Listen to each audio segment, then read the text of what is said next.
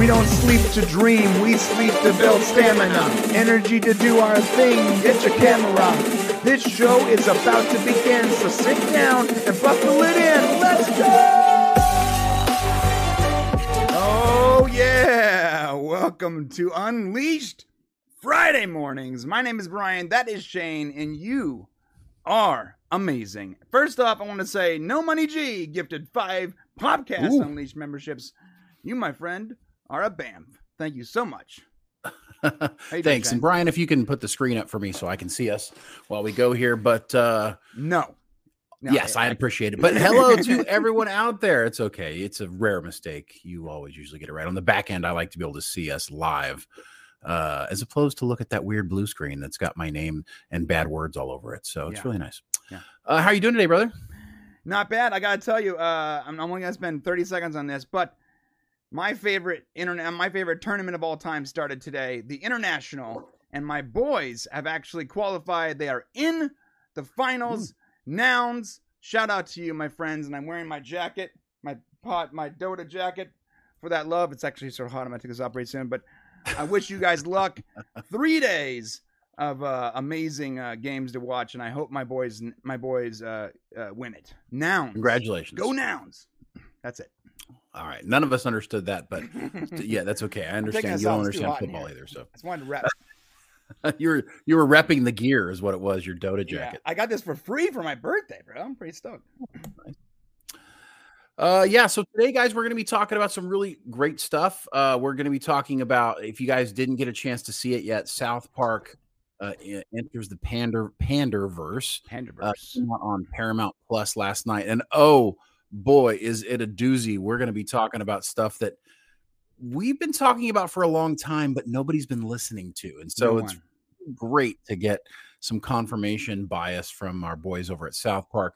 We're also going to be talking about Five Nights at Freddy's, which uh, not only uh, came out in the theaters last night, but also uh, was able to be streamed on Peacock. And I am entirely grateful that that happened and saved me about $100. So that was fantastic. And we're also going to be talking about Old Dads, a very sneaky new movie that uh, dropped on Netflix that uh, really fits our generation right now and what Yep. we're going through. So you have young kids and they're older dudes. Um, and we've got some box office. What'd you call it? What's it called? The box. The box office beat. The box office beat. That's right. Uh, and uh, and some other fun things before we go to the member section. So, uh, tell everybody how the Popcast Hero Unleashed works, Mr. Brian, and let's get this thing rolling. Real simple. Top left is the Popcast Unleashed Stream Hero, and uh, as you guys uh, do either tips or super chats, um, that bar will the health bar will go down, and your health bar will be replaced. And the person that is there the longest at the top of the Stream Hero uh, hill will win our mystery box. Yes, which is uh, we need a graphic for the mystery apparel. box. I just realized that. Yeah, it would be cool to have some graphics to show people what they're Yeah. going to win because they're like, I don't know, it's a mystery. Why would I? It's a try to win that?" mystery. All right. Uh, awesome. So um, yeah, we got that going on, and um, and we got a lot of fun stuff to talk about. Before we get into the South Park thing, just uh, thank you to Euron Falth for the 14 um, uh, Sec. Sec, which is a I, I had it a minute ago, but I totally forgot what it is. Thank you so much for that, brother. Appreciate the the support. Longtime member. And I actually can put super chats now on the screen. Uh, Whoa. Yeah, look at that. It's on there now. Woo! Yeah. we can actually show people appreciation for when they support us. Yeah, I had to get my coder to help me out with that. That software was not working. Also, take a moment here if you can, please give us a thumbs up on this video so we can get it out to more people and subscribe to the channel if you have never subscribed to us. Um, Oh, oh that's right. that. The algorithm requires this. Please like this video. the algorithm requires it. Praise the algorithm. Please like this video. I actually read somewhere that if you you need to actually say the word like this video Oh, to be promoted properly. So All right. Well, please, YouTube, like the video. Uh, Kenneth LaRoque, member for two months. I can't stay for long, but I'll enjoy the show while here. Thank you so much, Ken, who was a huge super donator last week. We so so appreciate you helping out, and um, and you got some goodies coming to you as well, sir. Uh, John Burns for two dollars seventy nine cents. Brian Sperm has qualified for an international. yes, Yes. The International, which is uh, I follow a game called Dota. It's the hardest game to play in the world, and once a year, uh, about twenty of the best teams on the planet, the best players in the world, uh, get together and they compete for a ridiculous amount of money. And that just started actually about eighteen minutes ago. Well, I'm, sure I'm not we'll gonna say it's about why it. I was late, but that's why I was late. I'm sure we'll talk about it in the member section today for sure. I know Brian's excited. This is Brian's Super Bowl. So Yeah, for those of you who Super like football, yeah. I'm a super nerd, and this is my Super Bowl. um, so I got to tell you guys, uh, the first thing we're going to talk about today is we're going to talk about South Park. If you haven't had a chance to go watch it, we'll try not to not to spoil it entirely here, but we are going to be going into it. And I got to tell you, it's uh, if you've been following our channel for I don't know the last several years, uh, since really you can also you can go back to when Discovery first came out and uh, and Hollywood started changing the the fabric of of how Hollywood movies are made, and uh, things became a little more shitty and a little more Mhm. um, what's the best way to put it? The, a little more nothing is as good, and and things became a lot more diverse, which not which is not a bad thing, but it became diverse in a way that was that didn't make any sense, you know, Right. like completely race swapping characters and stuff like that. So it took a long time to happen, but uh, uh, Matt and Trey over at South Park has decided to finally weigh into this in one of their specials, which you can find over on Paramount Plus. Uh, came out last night. Uh, South Park enters the Panderverse, and uh, you know Matt and Trey have a have a way of just boiling down the truth of something in simple, direct, and obvious terms. And uh, and there is this moment uh, of elation when a topic is about something all of us on the fringe have been screaming from the mountaintops, but mainstream media pretends they can't hear us. Okay. Uh, but when South Park says it, it just can't be ignored. right. Uh, and I'd be lying if I didn't say there was, I felt a moment of victory last night while watching this special Yeah. for all of us in the community. Yeah. Um. When and when we when, when they went to the Disney uh, uh executive meeting, Mhm. and uh, some guy was like, "I don't know, I don't want to say it, but uh, I think uh, I think it's Kathleen Kennedy's fault." I, right. As soon as Kathleen Kennedy's name came out, it was like Disney, then Kathleen Kennedy, and and Cartman's having the nightmare. right. uh yeah that was that was something special let me uh let me just break down real quick kind of what the show is about and then we can go into talking about it a little more uh the episode delves into the fact that hollywood specifically disney and kathleen kennedy uh, are replacing everyone with diverse women and lgbtq people who complain about the patriarchy uh, we get a universe switcheroo with cartman and an alternate reality black woman who comes from a universe where all the South Park characters are some version of an ethnically diverse woman. And Ken Ken is fine. What? Kenny? Ken's Ken's alternate character is super hot. Oh, Kenny? Yeah. Kenny. Sorry, Kenny. Yeah, Kenny, who uh who actually we can hear what he's saying. It would have been cool if they would have had her mumble. Yeah. You know, that would have been kind of that Yeah. a little harder. But you know, she's Asian, so you've got the she uh Kenny's Asian. You've got um Stan, who is Hispanic, I believe. Hispanic for sure. Yeah. And you've got uh who, who's the kid Ky- with the? Kyle is like Kyle uh, I guess black. Indian. Indian. no, Indian. Indian. Yeah. and then Cartman's a black woman. So that was hilarious. uh, and and as you go throughout, if you know the South Park characters, they go through all of them at some point in this. You even get uh, uh, the two hunter guys oh yeah. who are you know everybody's changed. So, anyways, um, the kick here is that when the character uh, is that the characters are the same, but they've they've all been swapped. And thanks to Disney, who used the Pander Stone to make some of the, uh, to make the same lazy movies over and over again, uh, it would eventually open up the Pander verse, where an alternate reality Cartman Kathleen Kennedy demands that they put a chick in every movie, make her gay, and make the movie lame. Uh, Bob Iger and the rest of the Disney execs are terrified of her and does exactly what she says, despite knowing that their stock numbers are going down and everyone hates the movies. I mean, how perfect, Brian, is this? Is this? No, just, I mean, Perfect. God. It's it's so on the head. It's it's crazy. I'm, I I was sitting there watching it last night and I was like laughing. It was it was the second I saw Bob Iger, I saw, I was like, no, they didn't. They did. Oh my god. I'm like, they did it again, you know, Yeah. because they always, these guys always find a way to talk about things that nobody's talking about. I mean, it's really brilliant. Uh, to, let's you know, you always want to go out there and find the audience that's being cucked, Right. you know, which is which is you know our entire fringe community has been talking about this for years, but the but we're ignored by mainstream media because uh they don't want to give us the airtime. They don't want to have any sort. You know, because if they were to talk about it, they would say that it's unreasonable. And there's a scene in the episode um, that I kind of wanted to go through real quick, if you're cool with it. Yeah. That that that delineates this idea perfectly. Okay, and it's the scene where uh, where where black woman Cartman, not exactly sure how to how, how to uh, say this. Um, Black Cartman. she actually goes to PC principal, right? oh yes. Um, so and the boys say, I they they've just been minding their own business. Um, but she keeps saying she's Eric Cartman, right? PC principal asks them, What's wrong with that? Uh, the boys stare at him incredulous, incredulously, as if to say, Well, isn't it obvious? Uh, they say it doesn't make any sense. PC principal says, Oh, I see. Uh, there is a diverse female where Cartman used to be, and you don't like that. They say, Well, it's not that we don't like that, but don't you think it's weird? PC principal says he doesn't see a problem with it at all. And if you boys don't think Eric can be a black woman, then maybe the problem is you, right? Where have we all heard this before, guys? Right? yeah. Uh, they the- Real quick. Me- oh, so go ahead. Go ahead. ahead. Go ahead. no, I'll finish it, and then you do it. Okay. Okay. Um. Yeah. Uh, they say. Uh, they say you think it's nor it's perfectly normal that Cartman is suddenly a black woman. No, they say they ask PC principal this.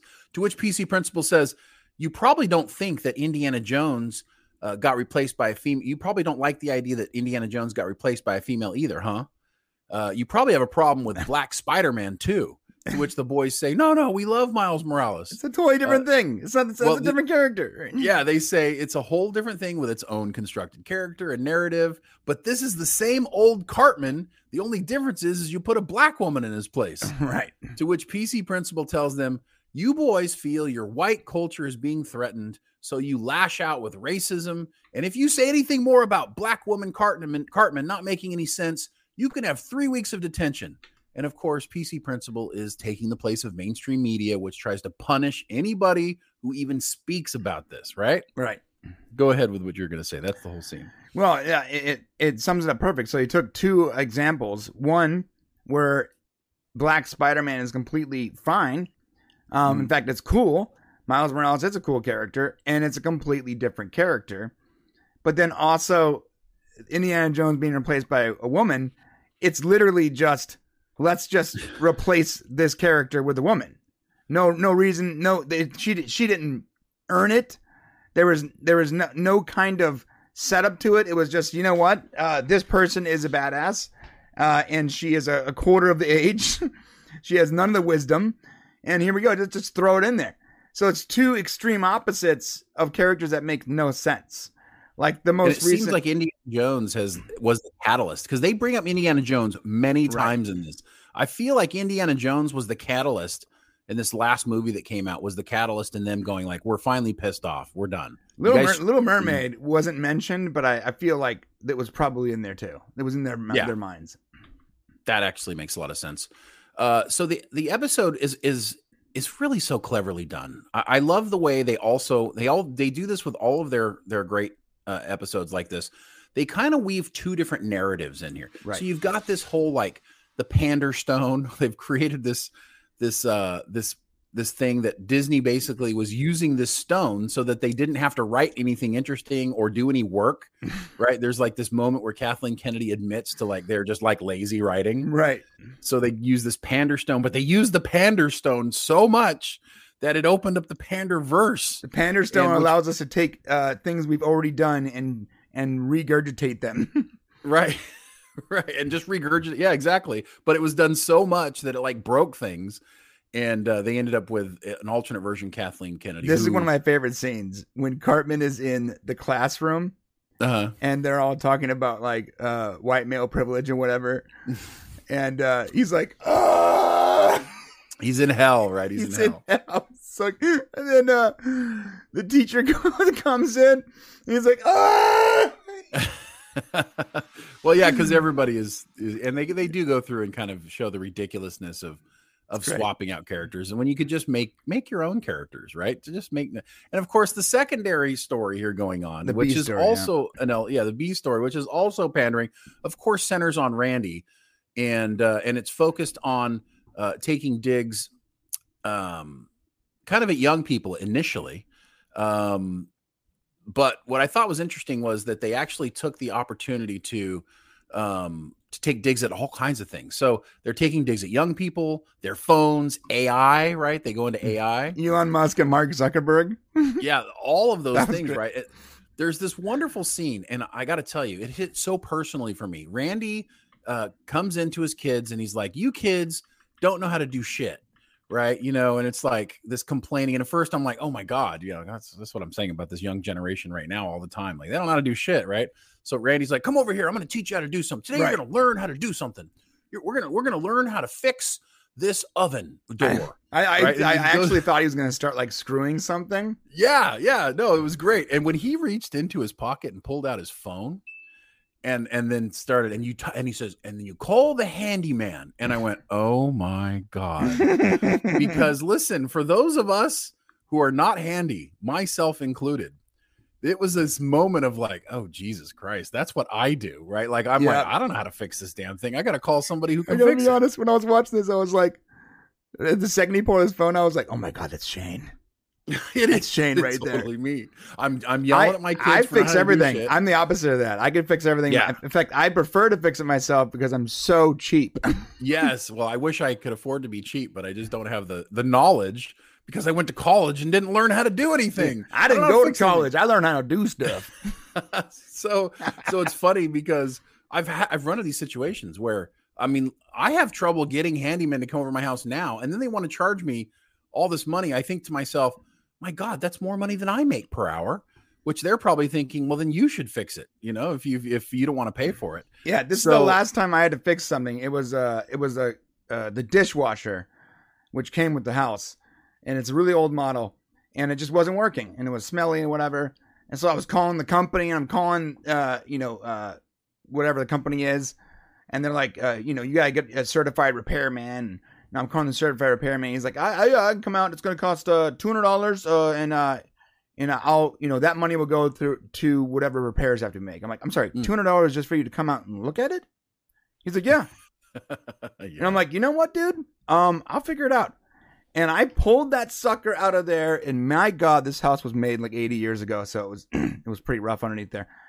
And uh, I I found the problem. It was clogged up or whatever, and I fixed it.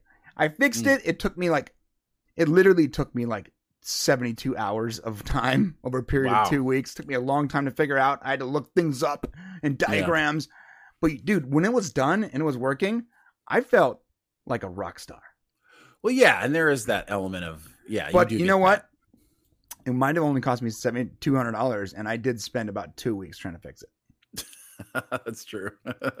so there's something to it, but they they go through this. So you got this whole episode of the pandering, and I love how how they make fun of so many things. They make fun of like uh undocumented workers at Home Depot, but instead of like now all those people are rich, Oh, that and now moment they're though, making fun of us having When- to stand in front of. yeah. Home when he was talking in Siri though, when he goes, uh, uh, Siri, uh, uh, let me find some cheap immigrants or whatever, and I was like, "I'm sorry, that, that I didn't say that right, and then he just repeated it, but he the exact same thing. but he said Siri first or whatever. Right. Yeah, yeah, and all the doctors and lawyers and Mhm, psychiatrists and geologists are out there now. Oh, it's Every time a handyman comes by, they got spinners on their car. right it just it keeps getting bigger and better like they're richer they they want to like take down the the the university the college right they're yelling down the college but they don't know how to build the The catapult. uh, the catapult to destroy the college right That it's just great. the whole thing was so fantastic i love how they end up in space and they're poking fun at elon musk and mark zuckerberg and they talk about f- fighting mmas and buying everything including like instagram and you know like twitter is kind of the jokes on twitter that was great. that was so great. they end up out in space Randy's Randy's uh, uh response when they, they when they were like, "We're gonna fight each other." He's like, "What is going on?" it was pretty crazy. So, I mean, they did a great job of, of doing the ridiculous, and then they bring it home uh, by having this this whole alternate reality thing. They make fun of um of The of multiverse. multiverse. they said I it was la- it's lazy writing. Exactly Lazy what we've been saying for like two years. I mean, these guys, it's like they're my spirit animals. Yeah. I, I do believe. You know, and then you got Bob Iger here. I thought it was interesting. They come to a solution, and the solution is, of course, that, that Eric Cartman and Kathleen Kennedy are stuck in the same university, that that the universe, that diverse universe, uh, where all the South Park characters are, are some form of woman, diverse woman, and they they start working together to get out of the universe here. And uh, and they there's this moment of you know Cartman kind of represents uh, the fan base that was frustrated by what the, by this garbage that that that Disney and other Hollywood, not just Disney, by the way, Disney's taking it on the chin here because they're an easy target and they they're probably the biggest culprit. But all of Hollywood is guilty of this. Most of Hollywood, and uh, they come to some determination here that that Kathleen and basically that Cartman, you know, yeah, I wrote those fifteen thousand letters. Cartman is the one who wrote all fifteen thousand letters, calling her the c word, which did happen, Right. right? And so they they kind I of thought it was funny. Like, I was getting thousands. She goes, he goes, well, it wasn't thousands, maybe like, you know, like 15,000. yeah, yeah, and he's like, yeah, I wrote I wrote all those. That's great. Uh, so she basically apologizes for you know reacting to him being angry at her for making shitty stuff, and then as a result, her making more shitty stuff. So like the whole thing was like this buildup, almost like gang violence, where it's like you do something bad to me and I do something bad to you. And so she apologizes for destroying something that he loves, and he apologizes for calling the c word, and and uh, and there's this kind of coming together moment where she agrees going forward she's not going to destroy the things that he loves the, the movies not going to make shitty movies anymore and then uh, he agrees to you know not not you know be so harsh uh, but bob Iger says essentially yeah yeah kathleen we're going to do that yeah. and it, which is the guys at south park basically say that even though there's been this coming together of this agreement bob Iger in the studio is not going to stop doing what they're doing right. didn't you get that feeling oh, yeah. They're going to keep doing it. right so it was like this whole thing of like we can come together and even like the people who work for the studio can come together i mean because obviously kathleen kennedy gets all the blame but it's not all her fault i mean she's not she's not the the reason why it's all bad but we she kind of gets that moniker right Right. there's a lot of people responsible for how shitty everything is and and at the top ultimately it's it's guys like bob Iger Right. who are responsible. And I think they do a good job of pointing that out. And they don't pull the punch. I know a lot of you guys are going to watch this and think, "Oh, they pulled the punch." You know, they they pulled the punch at the end, but they don't because they leave Bob Iger there holding the responsible bag. I think. Yeah, every time uh, the Cartman version of uh, Kathleen Kennedy, I guess the diverse Kathleen Kennedy, whatever, Right. Or I didn't know what universe that was from, but it was weird. Yeah, he it was, was a eating weird- his friends. he was eating his friends and aliens. Um, no, but every time uh, she had a movie idea, it was like make it gay and black. Yes, so that's what it was. It was it, here. I got the exact words because I thought it was hilarious. Um, yeah, she says uh, she came into the she came into the thing and she's like, uh, and it didn't matter. It was like they're doing Bambi. She's like, I don't care. Make it a chick, make her gay, and make it lame. That's what she was saying over and over and over again. Oh. Like everything. Another thing I, th- I thought was a, a, a, a, a joke you might have missed was when they were trying to when uh, Kyle was trying to figure out the right pronoun, and he's like Mhm. Oh, him, yeah, uh, her, they, it. I don't know. That was yeah. They were in PC principal's office. They didn't know like what to call right. the new Cartman. And that's kind of what we all go through, right? It's confusing as hell. Yeah. So I just feel like they did a really if you guys haven't had a chance to go watch it, please go watch it. It's it's great to have something mainstream, you know, um kind of agree with us to some, you know, kind of come and say, look, yes, none of this makes any sense. And you know, all the things you've been saying, we were yelling into the wind is finally All right. being heard by somebody who who uh who's legitimate, I guess is the best way to look at it. I don't know if uh, if uh, if Trey and Matt are. I mean, they're mainstream, but they've always just sort of done whatever they wanted to. So No, but well, they're un, like we were talking about before. They're uncancelable because um, they're telling the truth. And if Right. anybody were to come against South Park, I mean, imagine the news media attack South Park. oh, they've tried Right? What's going to happen? back in the day. South now, no, now. Let's Yeah, say they now. come at them now. South Park's just going to come right back at them. Right. It's a fight that they don't want to get into because they're on the wrong side of it. Well, and, and, I think that Trey and Matt are are way more clever, which means they're going to make them look stupid. Um, Case in point, they're going to be right and make them look stupid. do you remember that um, that psychic guy? I'm al- I'm forgetting his name right now. They made an entire episode about the psychic, um, and I'm forgetting his name, but there was this famous psychic that had a TV show, and he would do these things where he would, you know, help people speak to like their dead uh, relatives, right? Right. and Trey and Matt thought he was a, a dickhead. So they did a. And there was an episode where he was he wasn't the feature. He was a small part of the episode where they basically just said, you know, uh, you know, you're full of shit and whatever, and you're a dickhead. And well, he came after them. He was like wanting to sue them for defamation, and the, their response was they dedicated an entire episode to Hmm. him and showing how much of a fraud he is and how much of an asshole he is for tricking people into thinking they're speaking to their dead relatives on national television. That was their response. Their response wasn't legal. It was it was I'm going to dedicate an entire episode now to this fake fake psychic. Hmm. Um that's that's why like you go after them and they're just going to come right back and because they're so much more clever than you, they're going to make you look like an idiot. That's a good point. Uh, you know, look at it. These guys, this is why I mean, this makes so much sense. So you got uh, Trey Parker's 54 and Matt Stone's 52.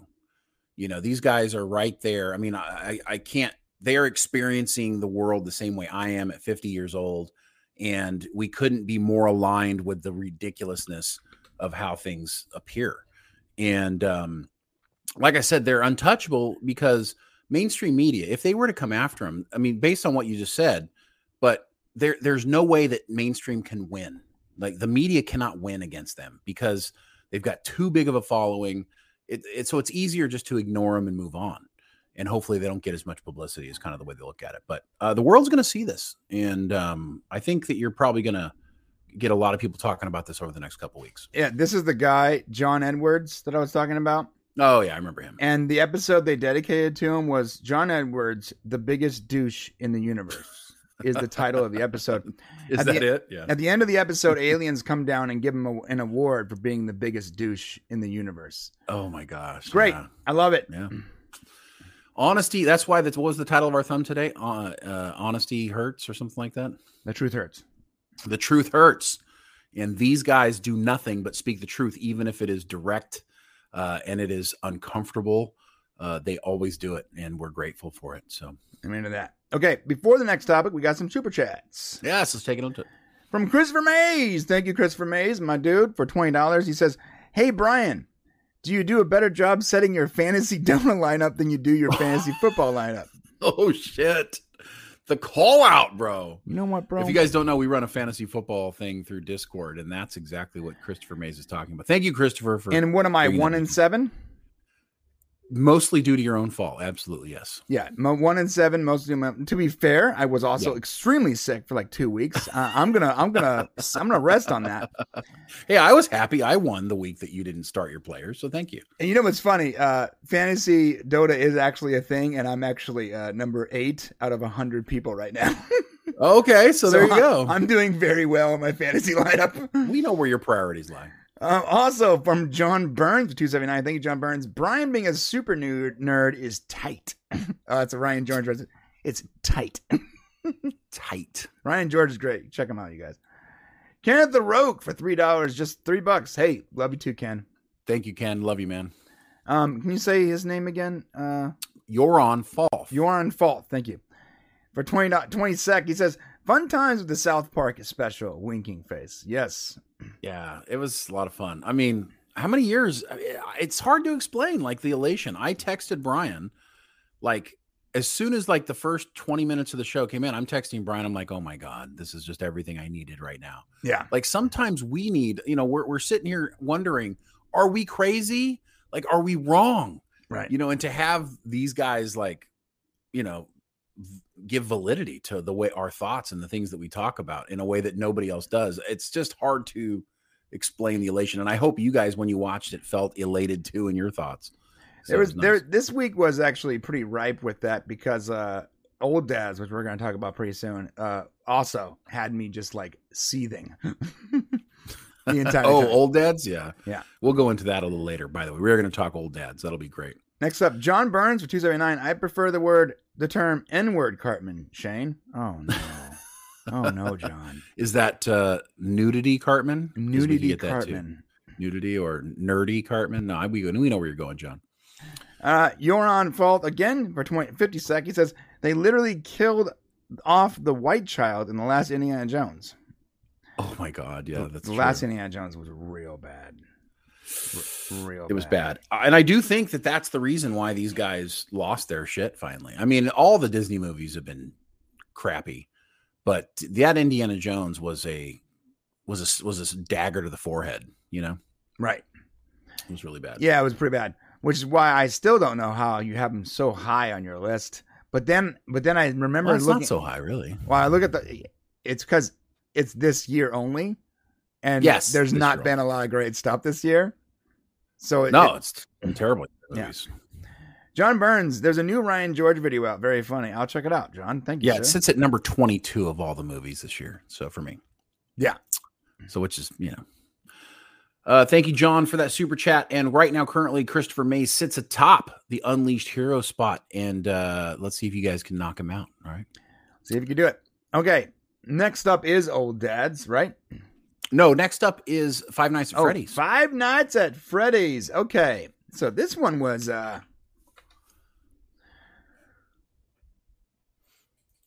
Oh, uh let's talk about it. Um yeah. Give me let me give you the breakdown first, really quick. sure. Uh, Five Nights at Freddy's. It came out last night. If you were able to catch it at the theater, or if you just had Peacock streaming, uh, we were given the gift of being able to watch Five Nights at Freddy's from the the your own home. And I had planned originally to watch it at the theater. Uh, I had everything set up. I was going to take my kids. It was going to cost me a fortune. Uh, and then I got this gift like a week before saying it was going to be uh, at my house. And then we watched it at my house for the low streaming price of seventy ninety nine for It's six ninety nine, right? I don't know what I'm paying, but it feels close to that. Dude, it is so cheap. Um I'm, I'm gonna I'm I'm not a simp for Peacock here, but I'm gonna say it again. If you can only afford one streaming service, Peacock is the way to go. They have an insanely large library, and they are constantly putting movies out that are in theaters for six bucks. Yeah, they're all in on their streaming service. So, you know, I- think I don't know that they are hurting the theater by doing this. I mean, Five Nights at Freddy's has a $20 million budget. So, uh, not a huge budget by any means. Um, and by them doing this, I mean, they literally, I mean, here's the situation. They took me out of the theater, literally. I was going to go watch this movie for certain. They took me out of the theater and I watched it at home. They're willing to double down. They've done this with all of their Halloween movies. They've done it with several different movies over the recent year where you could watch it at the same time on Peacock. They're trying to get people to that streaming service. Uh, I, we'll see whether or not it's successful or not, but seems like it's doing. And we'll see the numbers as we do the box office. Yeah, I was gonna go to the movies too. I wa I was ready to go. Um, and then I saw that it was streaming on Peacock, and they advertise it like very well. I, it's it's pretty. I, I, I don't. I have I have no i- I have I have no issue with Peacock. Um, but I do think that they could have made a lot of money with this movie. They didn't have to go on Peacock first. I don't think they did either. Um, but let's go into it a little bit. Five Nights at Freddy's. A troubled security guard begins working at Freddy Fazbear's Pizza. During his first night on the job, he realizes that the night shift won't be so easy to get through. Pretty soon, he will unveil what actually happened at Freddy's. It's rated PG 13 at one hour and 50 minutes.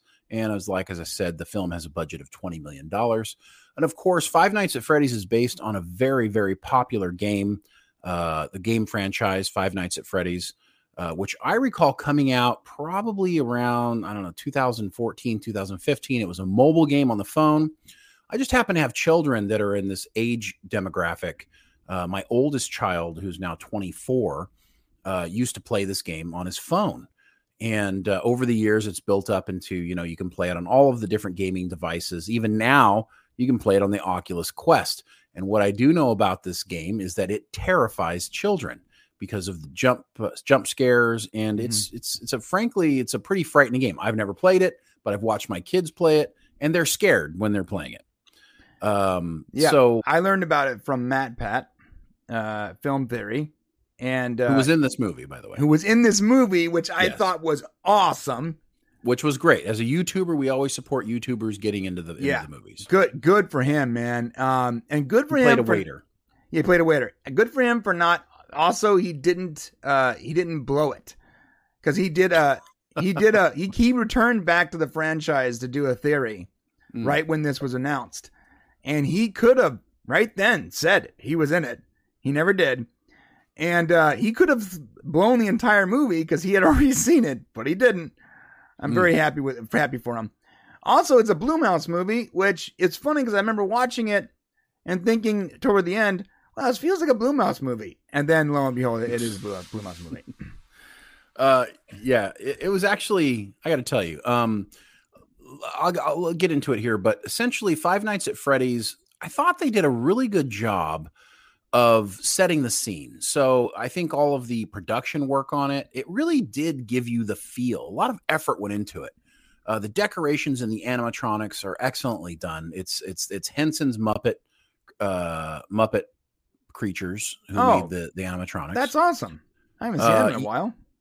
Yeah, you do feel like you're in a 1980s leftover Chuck E. Cheese restaurant when you're watching this. Hundred percent, yeah, and it's super creepy. There are a couple shots where uh, you're, you know, the camera's focused on the character, but then in the in the back you see like some some yellow figure moving past the mirror or whatever. Right. That's pretty well done. and you know, my my wife was watching with me, completely missed it. I I saw the stuff in the background.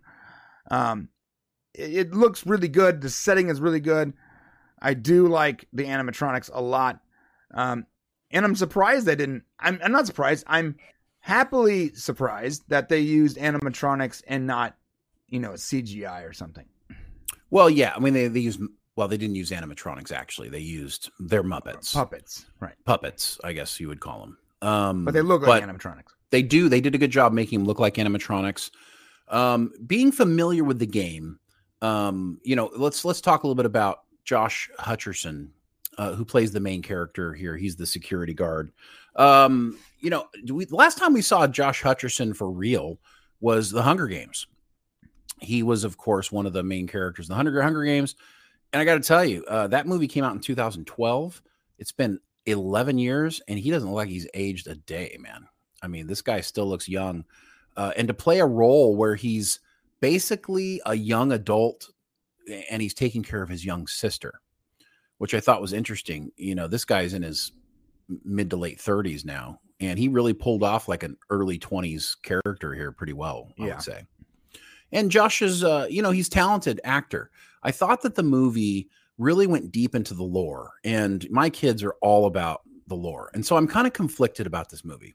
On the one hand, I really felt like it should have been an R-rated movie. Yeah, it should have Um, been. be- my son, who's 24, was initially introduced to Fast Five, Five Nights at Freddy's, and he can go watch this movie. In fact, all three of my adult children could go watch this movie, an R-rated film.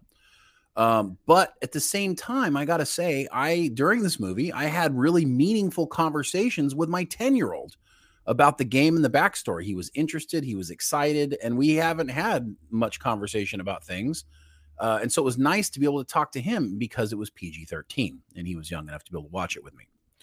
So there's this kind of weird dichotomy on the movie probably would have been better as an R, but I really did have a better family experience because it was PG 13. That's probably why it was PG 13. Well, no, it was PG 13 because it's going to make the most money. Oh yeah, and makes th- sense. there are a lot of kids who like Friday, uh, Five Nights at Freddy's, and, an- and a rated R film would have knocked them out. right. But in order to stay true to the game um, and to the the people who who you know who played the game you would have needed it to be terrifying. And i did not find this movie terrifying in the latest in the latest in No. the least. Um it was not scary. Uh, you you had the momentary in the beginning it was you got the monitors going off. It is very much like the game in the very beginning uh where you have you're not exactly sure you know you're this security guard who's supposed to survive the night right it's five nights each night you're at five at freddy's it gets a little harder to survive the night and you have to Right. use your flashlight and there's, there's a whole thing about the game and I they, they they gave some sort of honor to the game a little bit by showing all the different things, but they didn't really take you down the terrifying lane. You get the initial security guard who gets killed at the opening credits, uh, so you can see kind of what it's what it's about. Uh, but when Josh Hutcherson comes in and takes over, there's this different dichotomy happening because there's a whole backstory where when he was a child, his brother was abducted in front of him, and he's having this reoccurring nightmare uh, since he was young, essentially trying to kind of deal with it. He still thinks that he he should be able to recognize the person who who took his brother when he was little, but he is yet to. He's still dealing with the demons from that. Right. And he notices when he gets this job, uh, which by the way, the job was given. This is this is actually pretty cool. The job was given to him um, by uh, Matthew Scream Lillard. legend. Yeah. Right? Did you notice that? Right? Did you did you notice the uh, um Matthew Lillard. the, the Matthew Lillard was the was the character yeah, from uh yeah, he was also in Scooby Doo. from Scooby Doo, but from Scream was where he got his first thing. And I, the first thing I noticed from Matthew was how old he was. And then I looked in the mirror and said, "Oh shit! Oh yeah, we are old." I know, I know. I, I thought the same thing. I was like, Matthew Lillard, yes. And I'm like, oh no. right. What Right. happened, bro? Wait a minute. Wait, whoa, whoa, whoa, wait. right. yeah, we were we were all young when the first one came out. But anyways, uh, so that was kind of a nice little little little thing there, and I think maybe you show your hand when you put a guy like that in the movie. Um, so, but they did want to go into the lore of the film, and I think one of the problems with the movie, um, while while we have this interesting storyline which goes into the lore of Five Nights at Freddy's, it felt like it probably should have been a second movie.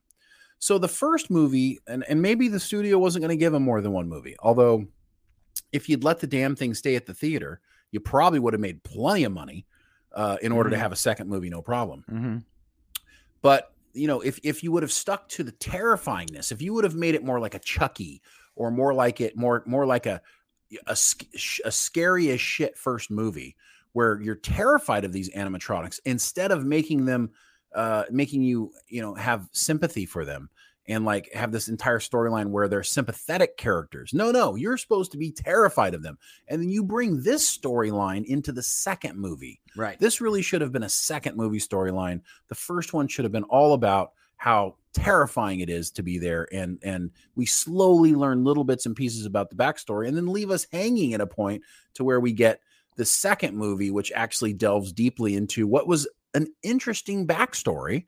And if you've watched any of the YouTube videos that talk about it, there is a very interesting, Right. uh, you know, franchise here. There's an interesting universe that's been created around this game. I would say. What do you think?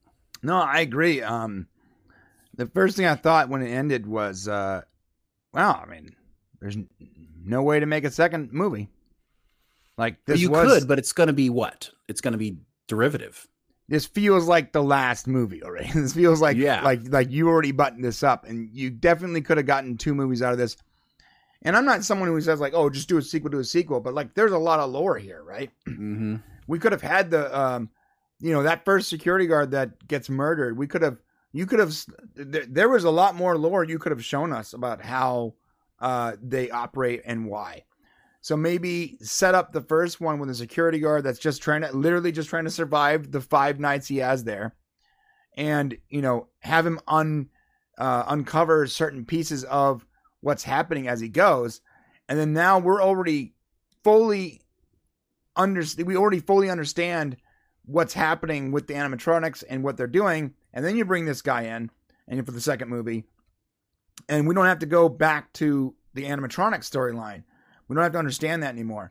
Um, now you couldn't have revealed that matthew lillard's character was the big bad. Yeah, yeah, yeah. We don't want to mix that, anyways. right but you could have definitely have shown you know the golden bunny or whatever. There could have been something there. But you definitely it, it- there should have been a terrifying movie and then the ra- the lore wrap up for the second movie I yeah, hundred percent. and now you really can't have a second movie if you do have a second movie what's it what's it going to be like I, I don't see how you can possibly have a second movie like we we we are no longer afraid of these things because we know what they are right Yeah, yeah. There's no terror, and I think that's that's part of the problem. Is and I I do when I learned I didn't know what they were. When I learned the lore on it, I was like, oh wow, that's interesting. You know that that it's actually you know children or whatever. Oh, and they're So, still you in know- there. That was sort of crazy, creepy, and crazy. It's super creepy and super crazy, and there needs to be some sort of fear uh, involved. Now there's no fear, and uh, and you're right. It would be to do another movie would be pointless at this point. They've they've shot their their proverbial wad, so to speak. Yeah, and and there's a lot of lore that they didn't go into. Just to be clear, like, um, I never played the games, but I have watched uh MatPat's videos because they're entertaining. And, um, and yeah, they're going to try to make another movie because, of course, the last famous words were, you know, I'm, I always come back.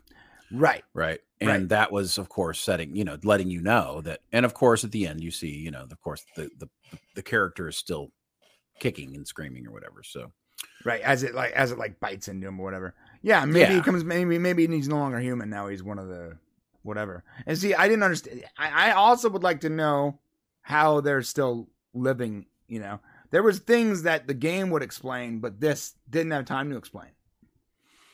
right. It yeah it's it was already a long enough movie at an hour and 50 minutes. You know they could have had a little bit of a shorter movie made it a little more terrifying. You know i th- i do think josh hutcherson was the right guy. Uh, there are moments where you know um him and elizabeth Lau, who Lail, who plays the the female cop there's like this this desire to find out why the relationship is so strange uh, when you finally learn what's going on it's like oh okay i get it but there's this you know kind of mess getting there It was You know, weird this- too. Like when she when she turned, she knows everything about the place, and she turned yeah. on the animatronics, and they started sing, uh, like singing, and she was like, "Would you like to dance?" And you're like, "What the fuck?" yeah there was some weirdness there there's like you know some disconnect and i think they were trying to do she met him job five minutes ago, and she's already like really into like she already sort of under she already like feels like you. We're supposed to like have they already met? Do we not? right yeah No. Uh, it was it was that was, was she that was creepy. Now and then like it stopped working, so she didn't dance or whatever. But I think maybe they were trying to show her as being like this very broken person too. I think so, and they just they had a hard time getting us there. Um, I think Piper Rubio, who plays his his uh his little sister Abby, um, She did good. I no, I don't think so at all. Oh, I I thought think she she was did actually a terrible little actress. Uh, I didn't think she did a good job. I thought uh, they should have found somebody who who had a little bit more on screen charisma. I think Oh. any kid could have played that role. I think she was supposed to be playing like uh someone who was um like maybe autistic or something because like the the teacher was saying how she's having Yeah. a hard time or whatever. But then at the Well, end, she's, like, fine. traumatized. right? I mean, she's traumatized. She lost her mom. Uh, the father apparently couldn't cope, so we didn't really find out what happened to the father, except that he just couldn't cope. Maybe that's So, maybe that's the second movie. Maybe he turns into one of the animatronics. I don't know. At this point, it's going to all be stupid. I mean, no Yeah. matter what they do next, it's stupid. Although I gotta be honest, uh, I liked. Uh, uh, we don't know actually what happened to this character, but I'm hoping that she got killed. She did, yeah. Obviously, she was. Yeah, she did. I'm really hoping And- and which she was was satisfying. Yeah, I mean, the only people who really get killed are the ones that are bad, and which right. is not what this is about. And I'm not sure that's you know that's that's a little bit of a backstab to gamers, I think, because anybody who's the security guard can be killed. Doesn't matter if you're good or bad, and and you end up you know pandering once again. The studio ends up pandering to an audience, and uh, and of course the only people who really get killed that we see are uh, some bad guys who show up during the daylight, which didn't make any sense. They were trying to get him fired from his job, so they break in when he's not there. Yeah, that that no makes no sense. sense. And then when she, when the Right. when the cop was like, "Someone broke into Freddy's last night." How do you? First off, that was actually a tell because I'm like, how do you already know this? Right. Are Well, you she's a you cop, just so you just hang out at Freddy's? Um, Yeah. and then like, yeah, the whole point was to make him look bad, but yet they go after he's gone. Right. And so, it didn't really what, what was the plot? Oh, he, uh, he maybe he left a door open. No, it clearly showed them breaking in. They didn't leave a door open. They just broke. It made no sense. That just proves that the place needs a 24 hour security guard. right. Right. So So they the, need but to double his pay. well, and the whole point was that the, the animatronics come come alive at night. That's what the gameplay's about. right. So yeah, it was another kind of weird thing. So I, I mean, I would just say overall that um, it, it was actually an entertaining movie. I enjoyed watching it. Um, I thought there was enough mystery, even though it was confusing and convoluted. Um, I thought there was enough mystery to keep you intrigued. Uh, there's enough surprises as you get to the end to make the movie watchable. Yeah. Um, I would not say it's a bad movie. It's worth the cost of popcorn. Um, I'm discovering like e- like just about every Blumhouse movie, even if it's not good, is uh, watchable. It's entertaining. It's Um, watchable. Yeah. I, I just think they missed a huge opportunity to turn this into something super cool uh, and really capture, you know, kind of like Megan did. Uh, Megan really captured kind of this new idea um, for horror.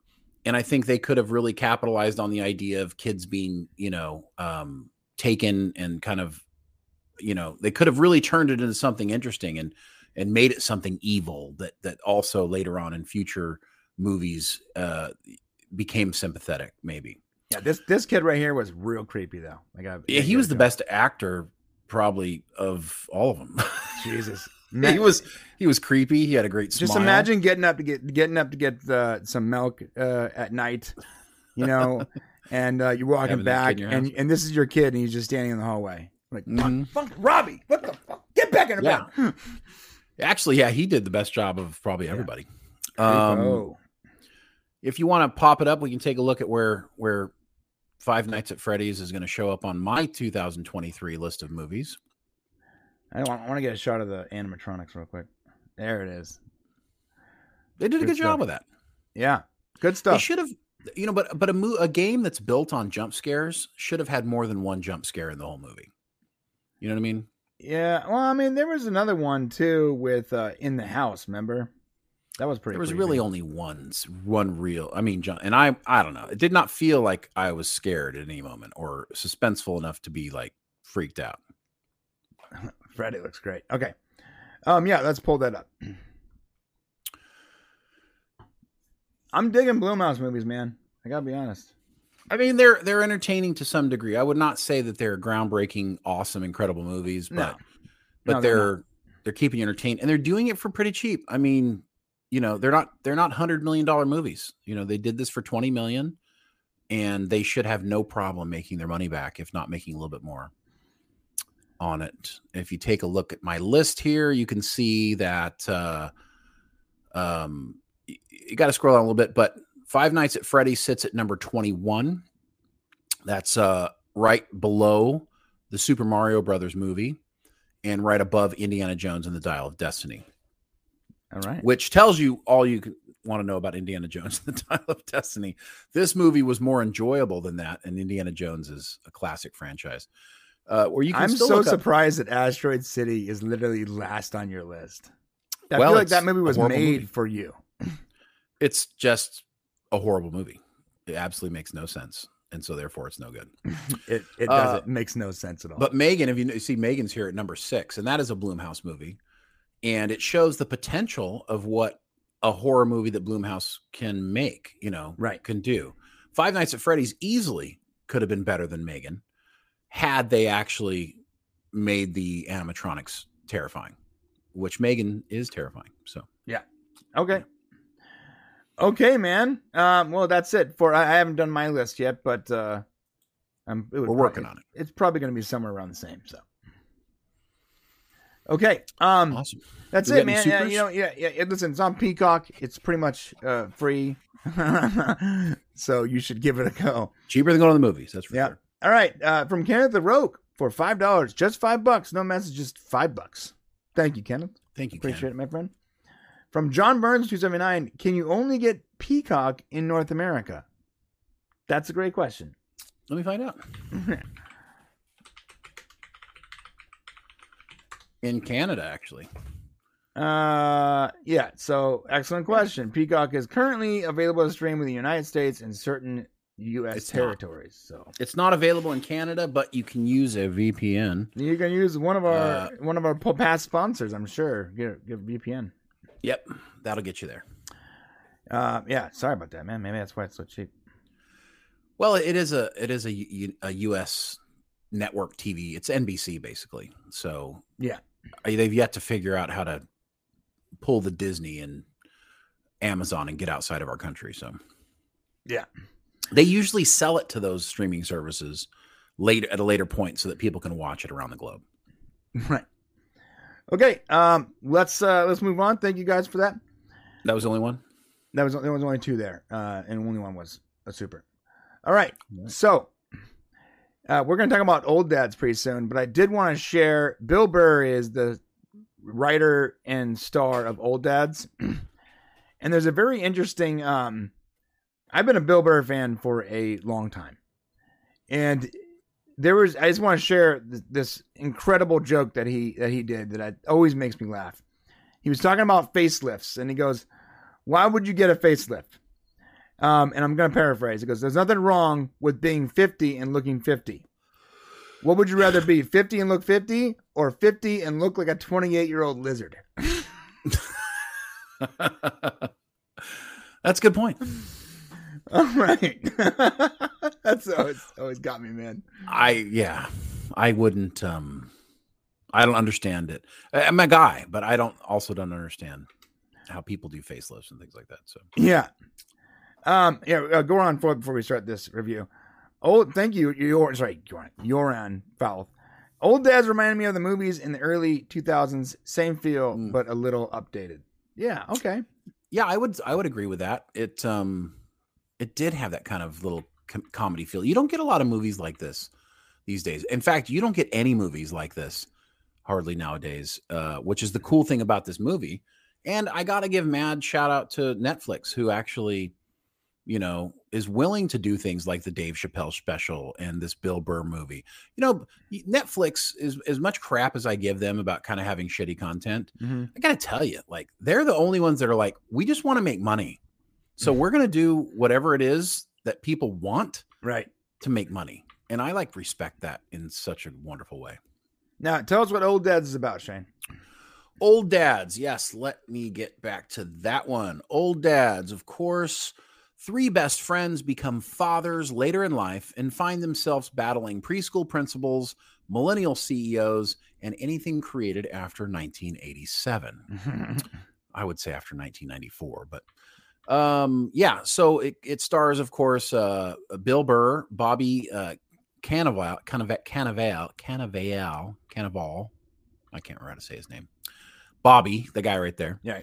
Uh, the guy who's trying to stay young looking, and Bokeem Woodbine, who uh, is often referred to as the Wish version of Dave Chappelle. he does look like Dave Chappelle. Damn, he looks like Dave Chappelle. In fact, they should have just had Dave Chappelle. It would have cost him too much money to have Dave Chappelle. yeah, it would have cost him a fortune. And I got to tell you, Bokeem actually did a really good job in this movie. He did. I was really impressed with uh, with him. I was impressed with all three guys in this movie. Um, they are the embodiment of kind of what we're going through right now. Um, the the movie starts out with a very great scene.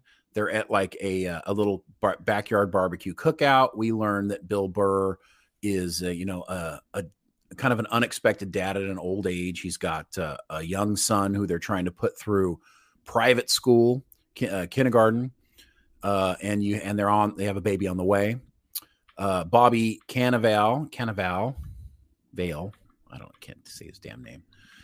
Bobby, his character is has a kid who's completely out of control, uh, and like is chasing other kids with sticks and uh, and some interesting stuff. And Yeah, his kid's he tries to correct his kid, and the mom steps in and like does the whole like thing that we hate. Come on, can I tell you what she did? So Yeah, she snaps her fingers and hisses at him. Like, shut up. Oh my, oh my, like that. It start. That's where it started for me. That was like, it was supposed to make you feel that way. oh my god. I, I, I immediately. That is where I immediately. I started to feel uh, a uh, attacked and frustrated, and I was like, ah, ah, ah. The you whole need to let him feel what he's feeling right now. Like, no, that kid need what he needs is, a, is an ass whooping, is what that kid needs. bro in the words know. of bill burr like normally i idle uh i don't- you know like people say i go from like 100 you know 0 to 100 in in three seconds no no i idle at about 50 miles an hour right Yeah. and this movie quickly got me up to 80 miles an hour just sitting there well, because they're hitting on all the things that frustrate us, especially as guys, you and I, who have younger children, right? And and that's what kind of what this is, is about. You have these three buddies who at one time own their own business, like a tri- like a merch factory, uh, like a, a, short, a t-shirt store. I know it's a t-shirt shop, Right? Yeah. I'm sitting there like, okay, so Brian's having, know, of course, you know, because Brian and I have a t-shirt thing, and we're, you know, we've been doing it for a long time, and we're partners. I was Right, having these like guys a are crisis. Um, but it turns out Bill Burr had to sell had to sell the business uh, so that he could pay essentially for his kid to go to private school. Right, is what it sounds like. yeah, yeah. The business, uh, I guess, didn't make enough money to afford the lifestyle of having kids and a wife. So he Right, got married and had kids, and he started. He needed more money, and when an opportunity came for him to sell their shop, uh, they all agreed to do it. And but they're but they're still working at the shop because they they're staying on. You know, Yeah, because they still got to earn some. It wasn't enough money, so they Right. still got to earn. And they're supposed to be like these, you know, revered, you know, owners who know how to do everything. But of course, they're saddled with a with a uh, with a millennial CEO, or I don't even know if it's a millennial. It's almost like a Generation Z. I don't know. it was a Uh, it was a zoomer, I think. Zoomer who you know has kind of the fresh new way of looking at everything, where carbon neutral, uh, Oh my god. uh, diverse work Yeah. I'm gonna I'm gonna play that. Hopefully you don't get. Watch this. It looks like Yeah. So when they come in, have a seat, get comfortable. This is your company, right? You built it. And I want you to know that I respect the shit out of what you've done here. so he respects what they've done, Yeah. and then immediately follows up with, "But we're gonna change everything." I mean, yeah, I mean, huge shout out to Miles Robbins who plays It was sewn Aspen. Bell here. He really did a great job as his character. he did. He did. He did. I thought he did a good job of pissing us off and uh and making these guys seem stupid. Oh, he immediately fires everyone not born Yeah, after a certain year. after right? like 1985 or before 1985. He like sorry, he fires everyone basically uh over 35. Well, they do a really good job in this movie of showing how this new way of thinking is is is militaristic in its own way. Is is is it, it's uh what's the term that everybody likes to use um for, you know, a government authoritative. Oh, authoritative. It- yeah. it's it's authoritative fascist. and it's it's fascist, right? This it's they do a good job of showing how you know, they fire everybody who doesn't think a certain way. They're going to change everything about the business to make it work. And this guy's a complete and utter douchebag in the way he does it. And um, as we'll learn soon, he does some other things. But first, we have to deal with. and then going shit. home, he's trying to drive home, and there's a scooter in the middle of the road. He's like, "Sure, the road, bro." Yeah. Listen, and of I- course, yeah, everything and a lot of people here have a lot of people here haven't dealt with this, but okay, in LA, scooters are a thing. Oh people yeah, people rent It's new scooters car. Yeah. and and they they they drive around on their rented scooters. Okay, it's the stupidest thing ever because they're always in your way. Like this this movie shows multiple times how these things almost get hit by cars. That happens a lot if you ever drive in LA. Like you'll be driving in LA and the random scooter is completely ignoring the crosswalk and just zooming across the street. It's it's hilarious. Mm-hmm. It's and it's such a it's a zoomer thing. It's a zoomer thing. Right. And we so we get a series of things that occur like this that slow him down and make it difficult for him to get to where he's supposed to be, which is to pick up his kid. The gay couple with the pug. Pretty, pretty on brand. It's yeah, it's just kind of He's like, wait, am, I- am I, I'm the asshole? And his response, they're all looking at him like he's an asshole because he's, he's telling this guy to get out, get on the sidewalk. He's like, wait a minute, am I the ass? I'm not the asshole. He's the asshole. what? What? it's such a. Oh, this movie had me going the whole time, bro. yeah. It was it was good. Oh, Well, picking up his there. kid two minutes late was Yes. the best. Because you understand, I have kids. they go to a private school. I have to pick them up by a certain time. Like the way this teacher uh, talks down to him Mm. as if he is not the one paying her.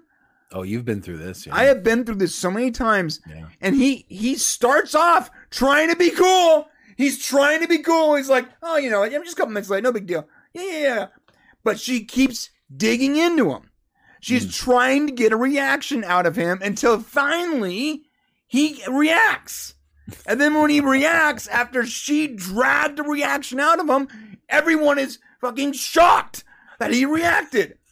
How are, why are you shocked? You just spent five minutes trying to get a reaction out of me. Well, guess what, bitch? You finally did. That's how I was feeling the entire time. Like I go through this all the time and I'm just keep my mouth shut. This is like this is like Brian and Brian's life, like our life, kind of to a T. Especially yours, I think. Right now, I I felt like there were more things in here, like more because I feel like you do the private school thing, and Right. you know, and he's under a lot of pressure from his wife to, you know, he, he calls her, I think the c word here. This is pretty vulgar. Just heads up. At It's- some it's point, vulgar. yeah. So after you can't watch this in front of your he was being polite the whole time. He was being he was talking to this adult woman that he pays an insane amount of money as an adult, as an equal. He was having a friendly back and forth. Even when she was digging at him for being 2 minutes late, he was still being polite. But when she kept going is when he goes, "You know what? well, yeah. It He- wasn't just keeping going though. It was learning what the rule was. That for every minute you're late, you have to pay a dollar. Well, yeah, and then when he when he's like, "Okay, fine, cool," I, and he puts the kid down, he goes to pull out two dollars. He goes, "But this time it's okay. The first time is uh, yeah, it- then we- she let him off. Then She's like, why don't are you pay." even dead? Why are you? That's when he lost it. Uh. That's when he lost it. And you know what? That's when I would have lost it too. That's when I would have lost it too. That's when we all would have lost it. Jesus. Oh Yeah. my God. I was like, oh. So we come to learn, we come to learn, and of course, uh, the wife is none too happy to find out that he had this altercation with the teacher because the teacher is the all powerful community member who can get their kid into some uh, uh, esteemed private school, Into which he's now sold his business, which he's now sold his business to pay for. So that his son can have a better chance than him because he loves his kid. He wants the best for his children, uh, as we all do. And so he's willing to make incredible sacrifices for his children that all seem to now be backfiring in his face because society is moving on without him. Right. His his wife seemed very nice, but she like never took his side, which also bothered me. Like she didn't fully understand. Uh I think that she knew that he was dealing with this uh this like he's the one he's the one with anger issues, except for he's the one constantly being attacked by everyone. Well, Like- he's also he's so what do you do? has- how do you how do you deal with that, Shane? Well, but he also doesn't have any give. So, and this is something that the movie does teach us is he's Bill Bill's character is a hard line about everything. Right. And, you know, sometimes you do have to get along to get along. And I think the mother is a great example of someone who kind of lives that way, but also has his same values because she gets into her own pissing contest with the same mom who was letting her kid be out of control essentially. Yeah, but but but but first the kid had to literally physically punch her in the stomach and she's pregnant before she opened her mouth. No, she well, no, that's not true because she wanted to say something during that first party. Right. She's like, I'm gonna talk to her. And they're like, no, no, no, no, no, After no, the no, kid physically assaulted the other kid, right? Right. She's like, no, and, and of course the male guy, the guys, including the you know a wish version of Dave Chappelle, Woodbine. Uh, was like, no, you never do discount Dave. I love, I absolutely love how like he qualifies himself. Like after that statement, she's like, like, what do you know, or something like that. And he's like, ex-wife, girlfriend talking to each other, kids graduated through college, and he's like living on easy street, right? He's like Right. done it all, Yeah, you know. Uh, fair enough, bro. Yeah, yeah. I, Yeah, guess, I guess like, you know what yeah, you're talking okay. about. So she does have her moment where she's like, you know, I don't agree with this stuff, you know. Um, I don't necessarily agree with this, but I want our children to have the most success. So she's willing as a mom to do whatever it takes. If I have to bow, bend the knee, then I will bend the knee. And it seems as if Bill Burr's character is the same way. Like he's willing to do anything except this one thing, right? And that's kind of where they're having their problem. Bro, okay, when he goes to apologize after that first encounter, So, so fucking great. this is this is insane. But you know what? This so you insane. everyone that watches this that that had that doesn't have kids in school, they probably think this is um, not real, but it is real. Okay, I've never run into this situation. so he goes Because- to apologize to this megaloman, this Megalomaniac? me- me- megalomaniac, and she takes him to her whole community of people, all the other parents, and he has to apologize to her in front of them. And they start voicing their problems. I wasn't there, but I was deeply offended. Like, Oh what God, yeah. the f? But that's the, that's society right now. Like it Right. doesn't affect you at all, but you want to sit here and bitch about it, right? so he, he apologizes. He bends the knee. He apologizes to everyone. The the big black dude. He was like, he's like, uh, I feel like uh, you were size shaming me, and he wasn't even Right. there, by the way. He wasn't there yet. Um, he puts on this big giant like uh, auction to help the school. He does all the work. He puts well, it all he hasn't done it yet. He hasn't Oh, done yeah, it. yeah, I mean, sorry. At some point, so he does bend the knee, but she keeps pushing him, dude. Right? Yeah, he's Because trying. she doesn't like to the him. knee. He's bending the knee to the as best as he can, but he's not. She doesn't like him because he doesn't just completely, you know, wave the white flag. Right. like everybody else has. And that's a good problem with the left in our culture or the liberal, the super liberal side of our cult, our society who who has who want who does not is not good enough that we compromise. You must be completely Yeah. do whatever I want you to do. Yeah, you must you must be a, a slave to my will. I need you to completely bend to my will and completely adopt my way of thinking, or else. There's no compromise. And uh, Right. the movie does a great job of capturing that here where there is no compromise. And he's trying to compromise, but there's no reasonableness. Yeah, there's none. Yeah. Uh, also, Discount Dave finds out that his new girlfriend, who didn't want kids, is pregnant. And he's like, "Wait, wait a minute." I love Mr. when he puts the glasses on. Like, let me look at that. Here, Go. No, he was excellent in this movie. Go- he was. I, Go, I give him a go pee time. again. Yeah, do, it, do, Yeah. do it again. Pee, Pee again.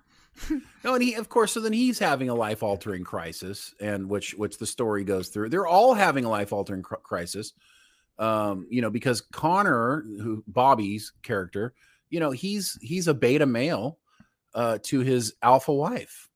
His And wife is so horrible. Do anything about it when he's sitting on the toilet trying to write a letter to Jack, to Bill Burr's character.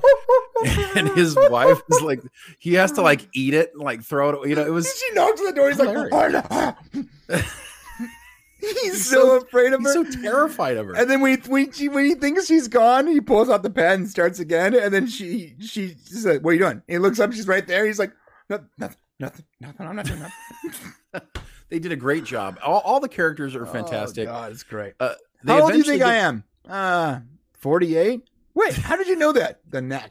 It's the neck. yeah yeah he's obsessed of course with his age and being younger and this is just typical midlife crisis stuff but eventually these guys end up being sent out to to do a job by their new boss and uh, they're in a rental car and they're having a and a conversation that guys would have perhaps that would not be necessarily proper in open public I'm sorry. Before we get there, the scene when they're playing the auction, and this and and and and he, they have an idea, uh, and this guy's like, "I'm sorry, that's very white centric, white male no, no, centric." he's, he's like, why are white males always, uh, you know, dominating the conversation? And he's like, is this, isn't this guy a white male too? He's like, wait, wait, wait.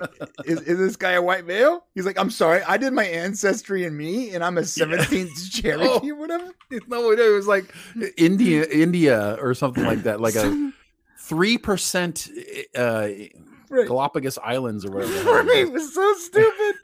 It was, but you know, they they this is the stupidity of how society is right now, in a way. You know, Right. So they get sent off on this mission to find this guy, this guy who doesn't want to be famous. thing. Yeah. yeah.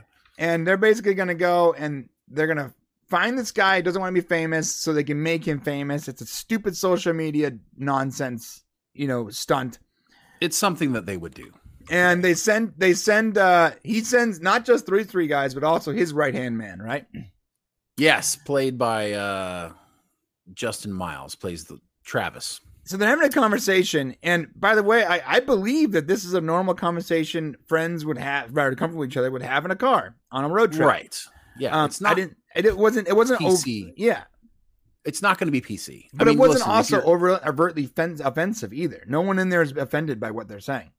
Well, no one in the car is offended, but it doesn't matter if anyone in the car is offended. If anyone in society could potentially be offended by what you were saying in private, you have now failed, sir. Right.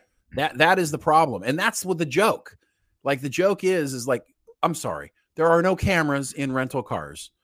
Uh, you know, recording everything that you say and do, at least not yet.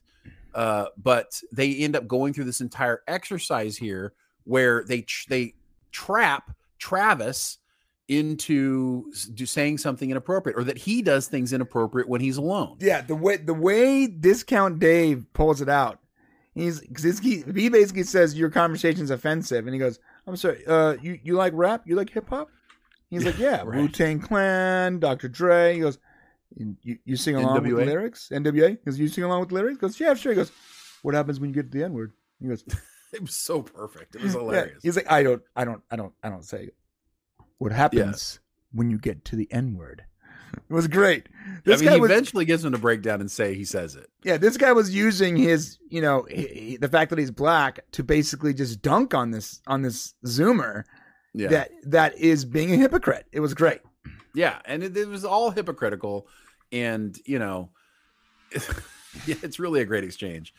Um, but you come to find out that uh, you know this road trip, they find the guy, it all happens. But when they get back to uh, to their workplace, they're the boss is waiting, and he's like, um, "Yeah, you guys, uh, you know, they recorded the whole conversation, and they're fired as a result of the conversation they're having in their car." Right. The private Right? conversation they're having in their car. Right. And then to take it one step further, Because because Uh, of the morality clause. The morality clause, which Right. by the way, everybody needs to check their their uh, agreements and Yeah, make sure there's no morality. Here's the problem with the mor- with the morality clause. Ready? Who is determining determine who has determined what I'm doing is immoral or not? what's moral. Right. Right. So That's- that is that's the the problem. The morality clause is just a way for a business to to, to just screw you and say because of mora- your morality clause. Because what is moral today that was wasn't moral last ten years ago, vice versa. Who knows? It's just like this, Yeah. this ever evolving gray area that where they can set the goalpost to screw you if they don't like Well, you anymore. Well, the prime example is there's a teacher who dressed up this week as Satan uh, in his classroom, and as the students came into the room, he had his little pitchfork over their head and said, "All hail Satan!" You know, as they walked into the classroom. It was a joke. It was it was it was a joke. It's Halloween, right? But it got videotaped, put on TikTok, and he was temporarily relieved of of teaching. Yeah. Here, he, So he- this, just- this is the this is the funny part though. He works at an Orthodox Christian school. Well, whatever. I don't know. But this is the but it lines up to what happens here. So now this guy who works, who, uh, Travis, who works, he's the right hand man of Aspen. He's in his home. He's in his underwear. He's having breakfast morning, and he's saying the n word because he's singing along to the because lyrics. he's by himself at home singing the lyrics of a song. right. And they got him on video get- because your TV had a camera. because your TV has a camera on it, and there, and it's perfectly fine to watch what you're doing, and then use it against you and fire you from your job. oh, yeah, it's funny. Is I, I had to look it up. In certain uh, states, it's okay to secretly record your employees while they're on the job, like New Mexico. Um, is it really? Yeah. Well, I mean, secretly record them, so like like have hidden cameras, or you can have cameras out. Like that camera hidden in the rental car in New Mexico. Oh, well, that seems wrong, but okay. Yeah. Welcome to authoritarian authoritarian state.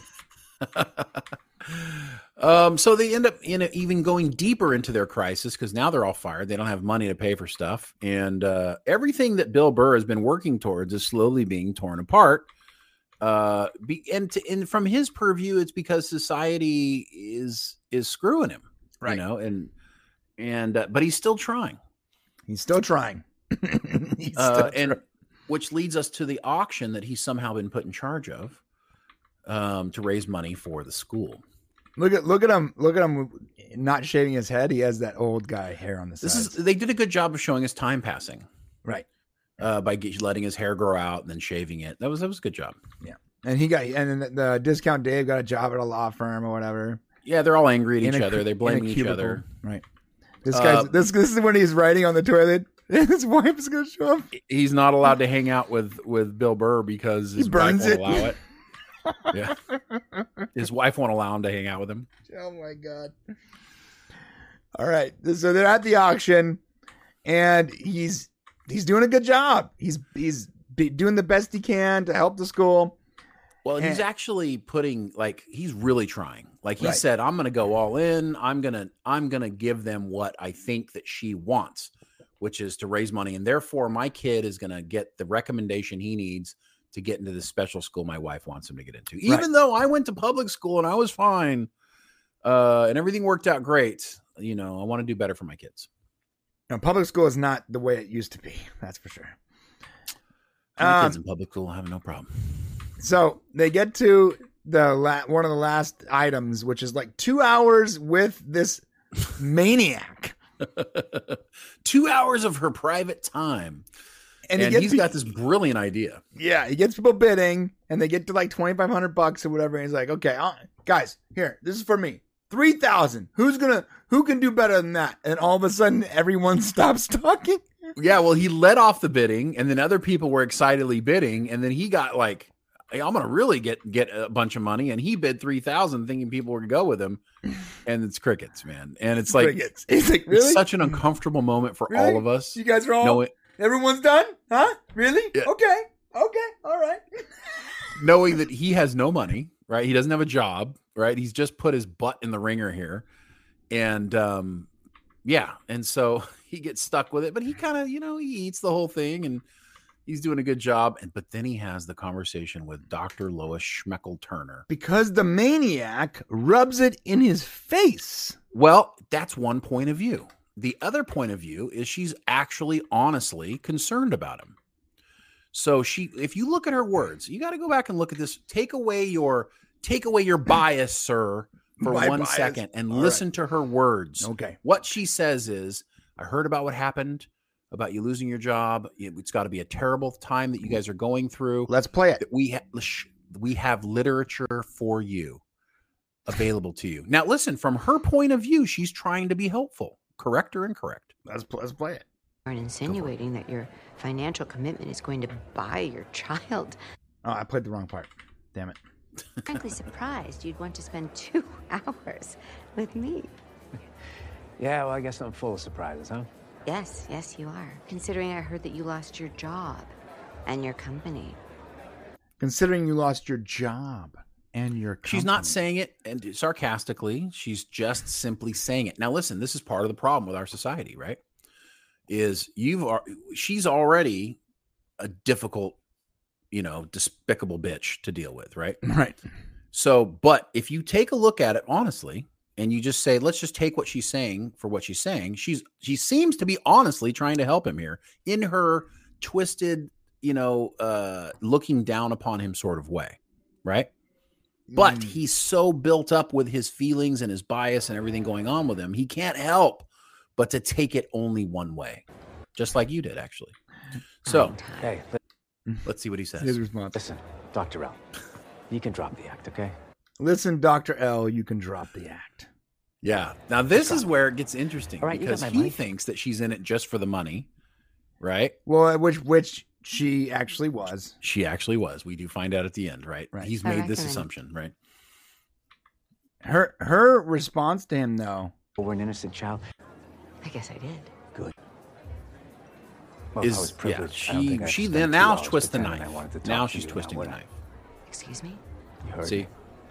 Yeah, she's twist she twists the knife when she says she's not going to write the recommendation letter or whatever. Yes, right. So so you know he's not wrong, but at the same time, that probably wouldn't have gone down like that if he hadn't have said what he said. He was triggered by the fact that she brought up the fact that he lost his job, Right. and uh, She's a even though in her own weird way, she might have been trying to help him. So and then he gets kicked out of his house. Uh a little bit overreaction here, I think. Um, yeah, from the but I- wife. I, would say I would say a touch overreaction. like where where do you expect him to sleep tonight? Yeah. What's what's Um, the plan, lady? And he got this horrible moment where he's in front of his kid and they're yelling, and you know, I've got flashbacks of that shit from my childhood, so it's a kind of a bummer. And then, Um, but and then he's at the great scene. motel and he's smoking, and the motel owner walk, walks up and says, "You can't smoke." While he's I don't even know if it's the owner. hey He said he was the owner. I don't know. Uh, that's true. He said, That's and the fine." dude's vaping. The This is like vaping. right up your alley. He's like, "What's the difference?" He goes, "He goes, I'm vaping. You're smoking." He's See, like, this is an argument you would have given at some point. I know you would have. "No, no, no. I would, have. I would You never used to say vaping wasn't smoking. No, no, no, no, vaping is different, but I would never not. I was a smoker and now I vape. Why do I vape instead of smoke? Well, because vaping doesn't like like the guy says you can't smell me from two Right. miles away anymore, and it's not as offensive.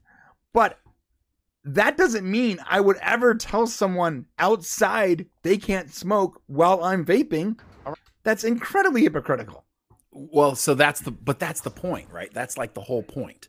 Like it is hypocritical, but from a certain point of view, vaping is not offensive, but a cigar is, right?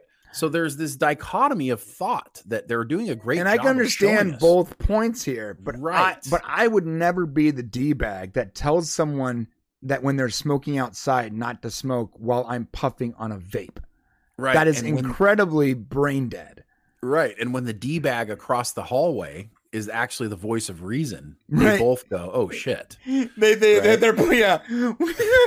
she's the voice of reason, and she's like farting, and she's grunting. And like, she's disgusting, Oh, right? She's like a horrible, disgusting human being. where where have we fallen? Reason. Right. That's exactly what's going on here. Yeah, know? that was So- that was the joke. It's very very clever the way they put this clever. up because this can just be funny on on the outside, but then you Mm-hmm. look deeper and you're like, this is actually super clever. right and s- sad, sort of. It is a little bit, yeah. Um, then this guy has a falling out with his girl, and they're at a cafe and they see each other across the way. They're, they're like alone, right? It was hilarious. They're alone and they're like, they're in the same situation, and so they end up becoming friends again. they're both just like sitting. At, it's great. Now they get their buddy, uh, and they go to. They're gonna go to Vegas, But they don't make it. but they don't make it to Vegas. They don't make it to Vegas. They end up at like a, a Indian resort or Indian Native resort, or Native whatever. American resort, or whatever you call it.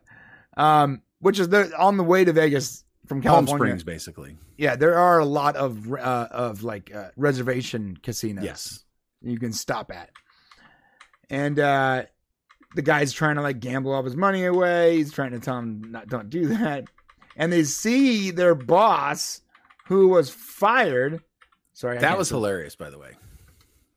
He's there, and he was fired for doing something stupid, something small and something ridiculous Ridiculous, Yeah, something that didn't make any sense and and he's not fired he's like on a like sent away i guess that's yeah that's millennial speak for you're fired yeah, indefinite leave. Yeah. right. indefinite leave which i thought the, the movie actually missed an opportunity here so with this other character travis earlier who they were showing like like you know you do things in public don't be a hypocrite now here's another moment to show this aspen bell character that he's been a hypocrite and as the movie goes he slowly almost comes he comes to their side right. Right? He becomes, he now understands the plight of what they're going through. I thought the one mistake that this movie made was there was an opportunity to connect two generations together to Yeah. show how we can come together as one society, no matter what generation you're on, because Yeah. common sense is common sense. The truth is the truth, no matter what age you are. Right. And if we continue gaslighting ourselves, it doesn't mean it changes what the truth is Right. And I I feel like they missed that opportunity in order to focus on uh, Bill Burr's character having more having the growth. Yeah, they could have definitely have shown this guy seeing the like the hypocrisy of his thought process Right. and then helping him grow while helping them grow. Um, almost like maybe they join. Maybe, maybe by the end of the movie, like these four guys, you know, start a new uh, t-shirt business. Yes, or a new business where there's like a, a a growth where hey, the youth of the nation have learned, look, this is idiocy. We need to pay attention to our elders and learn things from the people who came before. And as older people who've moved on understand that a new generation is coming and we have to be susceptible to some things that change. Right. You know, there has to be that that that meeting of the hands. Yeah, this movie was missing that button, growth. I believe. It was. and I- it's almost I like they were set. going It's almost like they were setting it up, but they didn't. They didn't stick that landing. It's almost like It's they like they ended were- too soon. Yeah, they were missing that one. They needed one voice in the room to say, "Oh God, guys, you want to make this like an epic, you know, picture of the year that really captures society." And it's Something people talk about in 20 years. Exactly. Yes. Um, Like idiocracy. Right, like idiocracy. Yeah, but that, so they missed that. Um, there was this moment, like they did go to a strip club. I'm gonna skip over that part so don't- we don't get demonetized. But they do go to a strip club and uh, they get in a fight with a bouncer, and this guy does use his millennial tactics to get them out of it. He pulls out his phone. And he's like, "I'm live streaming on TikTok right now, guys." Yeah. He, he does, Which uh, is something we would all agree is like one good thing about society is the fact that we can we can put light on things that are evil. Right. Um, he eventually gets back to uh, oh, he has to use a scooter. By the way, that Oh. he hates so bad. So he first meets a taxi driver. This Yes. is really important. That taxi driver. That's right. Bruce Dern. Uh, God damn, I love Bruce Dern. he was in the been so Burbs. remember? Yes, the Burbs. He's he's been in so many great things. Mm-hmm. Bruce Dern plays a character that that is a mirror for for Bill Burr. He sees his future in this decrepit old character who hates everything Mm-hmm. uh, and and has allowed evil to destroy or not evil has allowed hate to destroy his his life. Mm-hmm. Um, and and so I thought it was really great to have this character. I thought it was good for character building, and I love that Bill Burr gets on these has to get out and he gets on these on these On uh, the same scooters, that he was railing against earlier. and he realizes, oh my god, this is fun. Yeah, And I got to tell you, I've been on those things myself, and they are fun. I love They're this. He goes, "How do, how do I do this?" He goes, "You have scan it. Scan with your phone." Uh, Discount Dave can't do that because he still has a flip This is phone. a flip phone, right? Great. It's all great. So you, have know, a flip and- phone. Get on. Yeah. Um. So he goes. He misses the birth of his child. I, I believe that his his wife was still being uh, a bee at this point for some reason. Well, she's still angry. She's still angry. She's not. She's not certain that he can change. She sees. Let me tell you what his wife sees. His wife sees Bruce Dern, right? The future, Right. The future of who that character is. The destruction of their family because he can't get along a little bit with other people. Right. It always has to be his way, and that is the growth of this character. I thought it was funny when when she goes, "You want to hold your kid?" And he goes, "Yeah." And the nurse is like, "Let me wipe that glitter off first. Oh, yeah, that was funny. Yeah, that was the nurse is actually pretty good there. Yeah, the nurse is great. She made she made me laugh. Um, ultimately, uh, the movie wraps up with him just sort of like the, all three of them just sort of like learning how to sort of deal uh, with their future, and because they can't change the, the current situation because they can't really change it, so they have to like grow and modify themselves. So, like like, like we said earlier, I think there was a a lost opportunity here. There could have been um, growth on both sides. I believe there was an ending that was missing, like for sure. Uh, you know, we we should have seen those four guys working together at a new T-shirt shop. Um, there should have been some kind of uh, dialogue that that wrapped up both generations because, like, maybe you're really young, maybe you're a Zoomer, and you're like, I think those guys are are idiots. Um, well, they think you're idiots. So right, right. so there, there's there's there's things to learn on both sides, every generation. And the current generation, to be honest, I'm gonna say just like South Park did, like they don't know how to do shit. Mm. Um, they're they're living in this sort of like reality that is manufactured by social media, and when you are living in a reality manufactured by social media, then everything is fake. And when you are so engrossed in that fake reality that your fake reality starts to become your actual reality and you start treating people in the real world at work and at home and your family and your friends and your teachers or whatever the way you would treat someone as if you were behind a keyboard is uh, uh, fabric of our reality destroying stuff and there's got to be some kind of growth. And i hope that the you know this current zoomer generation is pretty rough. I hope that when they mm. start getting older they start growing out of it. But this is the worst i've seen in a long time. I'm not just the old guy screaming at the wind here. I've I've been through a few generations, and this is pretty. This one is really bad, and I think it's because that I think it's social media. I think social media, the internet, has pretty much destroyed like the thought process and the idea of respect or individuality. or individuality. And Individuality is being destroyed. my my Hmm. wife works at a school, and yesterday, um, they so they pulled a security guard into a classroom, locked the door, and assaulted this woman with their phones on. What? Yep, they assaulted her. She was a larger security guard, and they they didn't assault her like physically, but they were Wait, like the throwing security stuff guard's a at her. woman. Yeah, the, the security guard is a, a larger woman.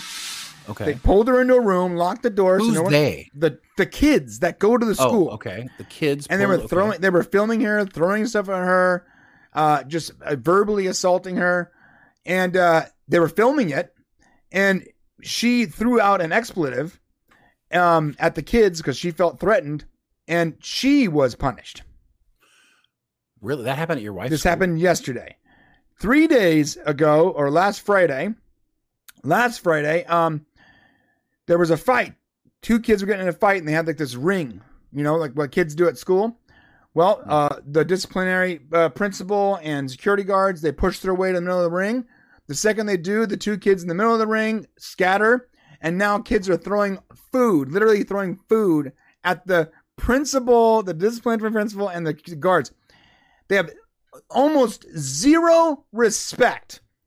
Just, just they're just animalistic, and they Mm. believe they're in the right. The entire time they think they're the righteous ones, while they are, are acting like animals, Thank you, TikTok. Thank you, parents who don't hold your kids accountable. filming it the entire time. And Yeah, the, and shame. here we are, and these are these are teenage sixteen to eighteen year olds.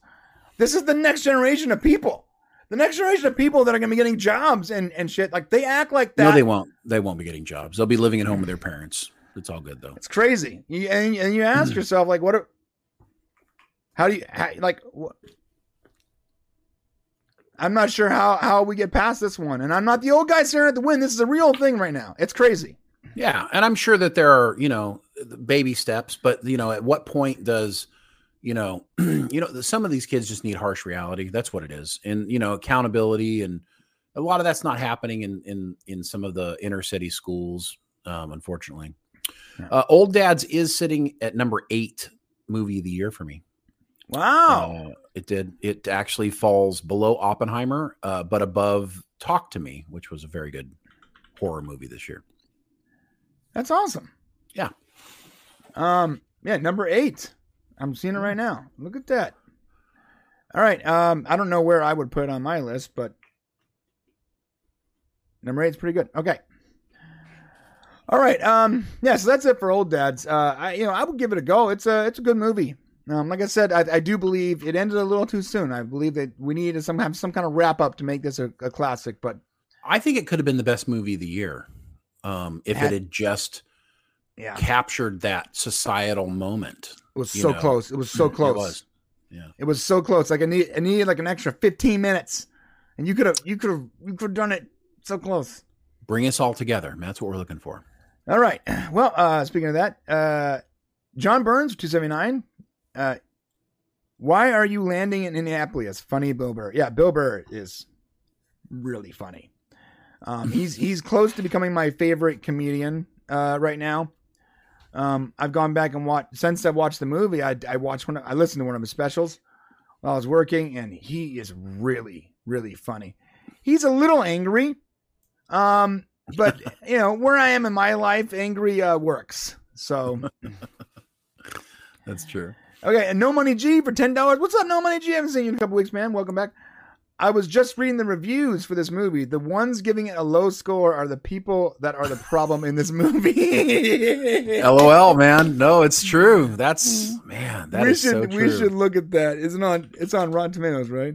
it's it's hard for people to look at things from a different viewpoint. It's very difficult to turn off your bias, no matter what side you're on, and be able to look at it from a point of honesty. And uh, I have a feeling that those reviewers are going to have a hard time doing. Yeah, look at this. Look at this. Look. Ah, Eighty-eight percent audience. Oh my god. Twenty-six percent critics. Hey, guess what, guys? Oh. Um, every single time, every like without fail, every time Shay and I love a movie, every single time, the tomato meter is just like this. The critics super low, audience super high. Every at some point you go, okay, so the critics just don't know what they're doing. They don't know what they're just trying to talking keep, about. No, they're just trying to keep a job. This is this is self-preservation.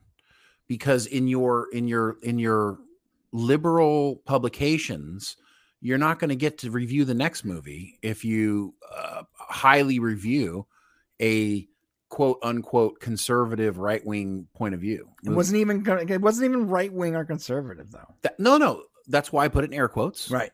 because that's the perception that any of these opinions are obviously the opposite side of the political spectrum. And as we all know, the political spectrum and your political belief is all that matters. The truth doesn't matter. Like if the truth gets in the way of, of who you want to be in some sort of public office, then fuck the truth. And that's the reality, man. Right. That's the way our society works right now. Whether you're the news, the newspaper, any it doesn't matter. Like as long as your side wins, that all that's all that matters. And humanity is is cursed by this competitive desire. And, and tell you what, it's going to destroy our culture um, if it keeps up. Here, here's this guy gives it a score of a D, and he I don't know why it's a fresh tomato. He says a vulgar and unfunny comedy. How how does Rotten Tomatoes work? He gave it. He gave it a fresh. he gave probably it fre- because the sto- the story was good. maybe he doesn't know how to use Rotten Tomatoes. That's a good point. uh, Louisa Moore at Rotten. Quality wise, it lands squarely in the middle of the pack, which is probably just good enough for its intended audience. Wow, already hitting the audience right there. Immediate, immediately. Uh, attack the audience. Attack the audience. attack the audience attack the people that are going to like this movie that's a, that's Yep. what good reviewers do for the rest of us it's another throwaway comedy with stale jokes at a watered down premise i've never seen this have you seen this shane What? have, you, Oh, uh, have you seen this premise before Never. not never. once i've No. never seen i'm 42 years old i have never seen this premise so where are you getting this It's it's what people want to hear. Do read it? Read a fresh one. All right. Uh, this movie as a whole is just a clothesline to hang a string of grievances against an ultra sensitive and hypocritical society. But like Bill Burr's stamp material, when it hits, it can be very funny. That's true. Uh, the writing sometimes collapses into overkill, but sometimes it is precisely on point. Fair, honest. Oh man. Yeah. All right. Well, these these reviewers are stupid. I don't know what to tell you. I don't know what the hell they're talking about, man. Like, I, I'm sorry, but like that that that reviewer that said a stale joke and watered down premise. She has to be being dishonest, right? Because I've never seen that premise before. Well, I've seen no. thousands and thousands of movies. from the point of view of the alternate side of her point of view. It's because she doesn't like it. And oh, yeah, it's stale because you people who like this movie, this is all you, it's stale. You guys always think the same thing. It's watered down. It's all you guys talk about. That's what she's really talking about, not the movie. She's not being, um, opt, you know, she's not trying to gauge the movie for itself or based on other movies, only based on your political side of the spectrum. That's what she's, that's what she's really, So she's criticizing um the idea, not the movie. Got it. Uh, some of the some of the audience reviewers are pretty good. I'll show you. I want ten seasons of this. One film wasn't enough. That's true. Um, but by the looks of it, a big part of the so-called critics don't like being criticized themselves in a movie. Fair enough. It's true. I create an account just to come on here and rate this movie. If you have a sense of humor, you'll like this movie. If you think everything in life needs to be PC, you won't. Yeah. So, uh, yeah, most of culture understands. Most people, most people who are quiet most of the time agree. Probably. Yeah. A few more super chats here, and then we'll move on to the box office. Okay. Uh, okay. Let me get the next one. John Burns, two seventy nine. We prefer the term non humanist. I can't even say the word.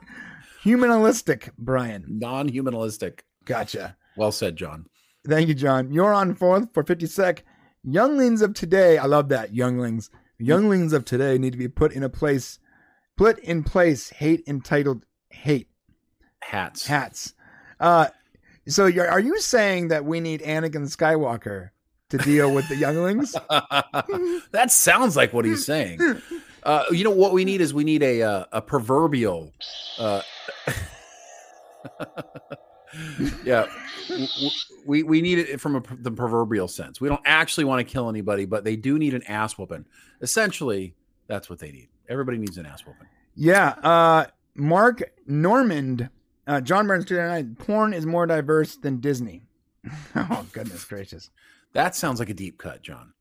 That is a deep cut. Um, Awesome.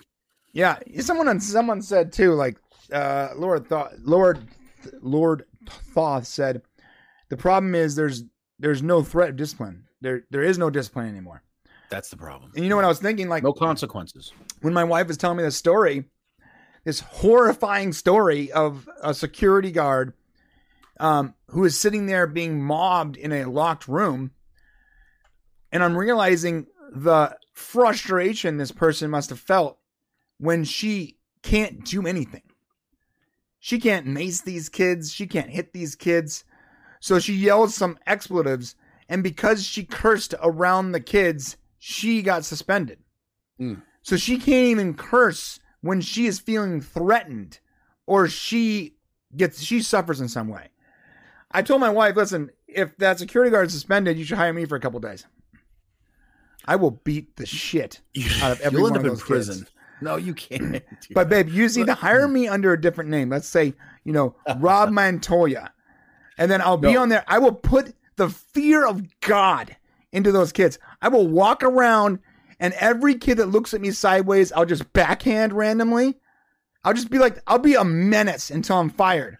And then when you- the cops show up to try to find Rob Montoya, I'll be gone. Do you know why kids are getting away with this stuff and why the schools aren't doing anything? Because the schools are afraid that the kids aren't going to come to school.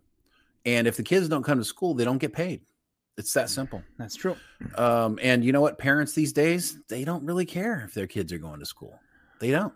It's crazy. Um, it's it's it's a thing. It's like a whole backwards thing. If I was that security guard, I would I would ma- file complaints. I would start filing, you know, official complaints with people, you know, and take it as far as the school board and say, look, something has to be done. Ch- children should not be allowed to force a security guard into a room, lock the door, and then harass the security guard. no, There needs to be consequences. Not only, Right. I mean, there could be criminal consequences there should be. for that behavior. Yeah, what what, what happened know? to juvenile? Like, is there is there juvie anymore? Like, what's going I on? think it still exists, but you know, it's listen. When was the last time you saw somebody get pulled over on the side of the road? I haven't been a seen a, cop pull, pull somebody over. Cops don't pull people over anymore. you Yeah, want to know why? They're afraid. They're afraid, right? Teachers are afraid. Cops are afraid. We've created a mm. society that's afraid to do anything because of the consequences. I'm gonna I'm gonna start just like flipping off random cops. Like, what's up? Well, no, you What? will get pulled over. No, no, no. You're a white male. You will get pulled over. no, no. like, wait, I thought you guys weren't pulling people over anymore. Get out of the car, sir. Get out of the car. He's like, you're white. We can Yeah. beat you up. We can do whatever we want. no to you. one cares. Get on the floor. that? What was that South Park comment that, that black woman uh, Cartman? Oh, you can't be making? racist toward You white can't be people. Racist if it's against white people. That's what they said. I would totally get beaten up the side. Shane said you guys were pulling people over. Who's this Shane, and how can we beat him too? oh yeah, Shane. Is that your brother? Okay. What's his address? Sounds like a white name. Sounds like a white name to me. Shane, they're on the way to you, bro. They're not even from your jurisdiction. They're driving all the way up there. what they said was they've been really wanting to beat people up for a long time, and we're the first people that gave my reason. We're the only safe ones to attack. Oh my god. Yeah, um, it's it's pretty gnarly, man. Uh, my wife comes home with like horror stories of uh, these just this monster generation. You know, I posted on Twitter the other day um, a video clip I found of um, some uh, Zoomer just getting in the face of some people at, at like a ethnic restaurant. Oh, that was an old video, by the way. That was like that's like six or eight months old. Well, I know, I know. Yeah. but I, I've had that video on my hard drive for a while. Mm. Um, and it was it was after I heard the story.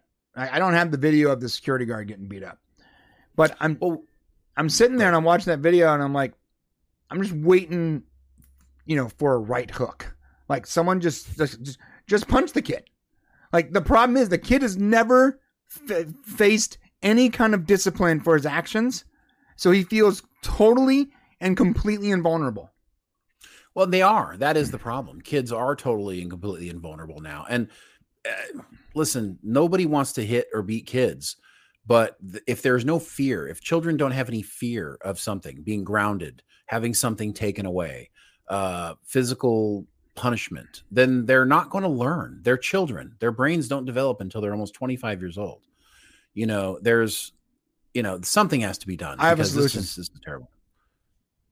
You you Why know do I the feel answer. like your solution is going to be violence? no, no, no, no, no, no. It's not violent. I'm not. I'm not going to commit the violence. I'm too old.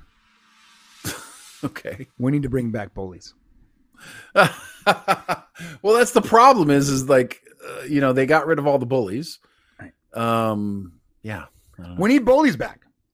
Sorry to say. Look, guys, I, I, I don't like bullies either, but you know what? It was obviously an important part of the ecosystem. it's like it's like killing off a killing off a species. You yeah, you That's- you so what you did was you killed off the apex predator right?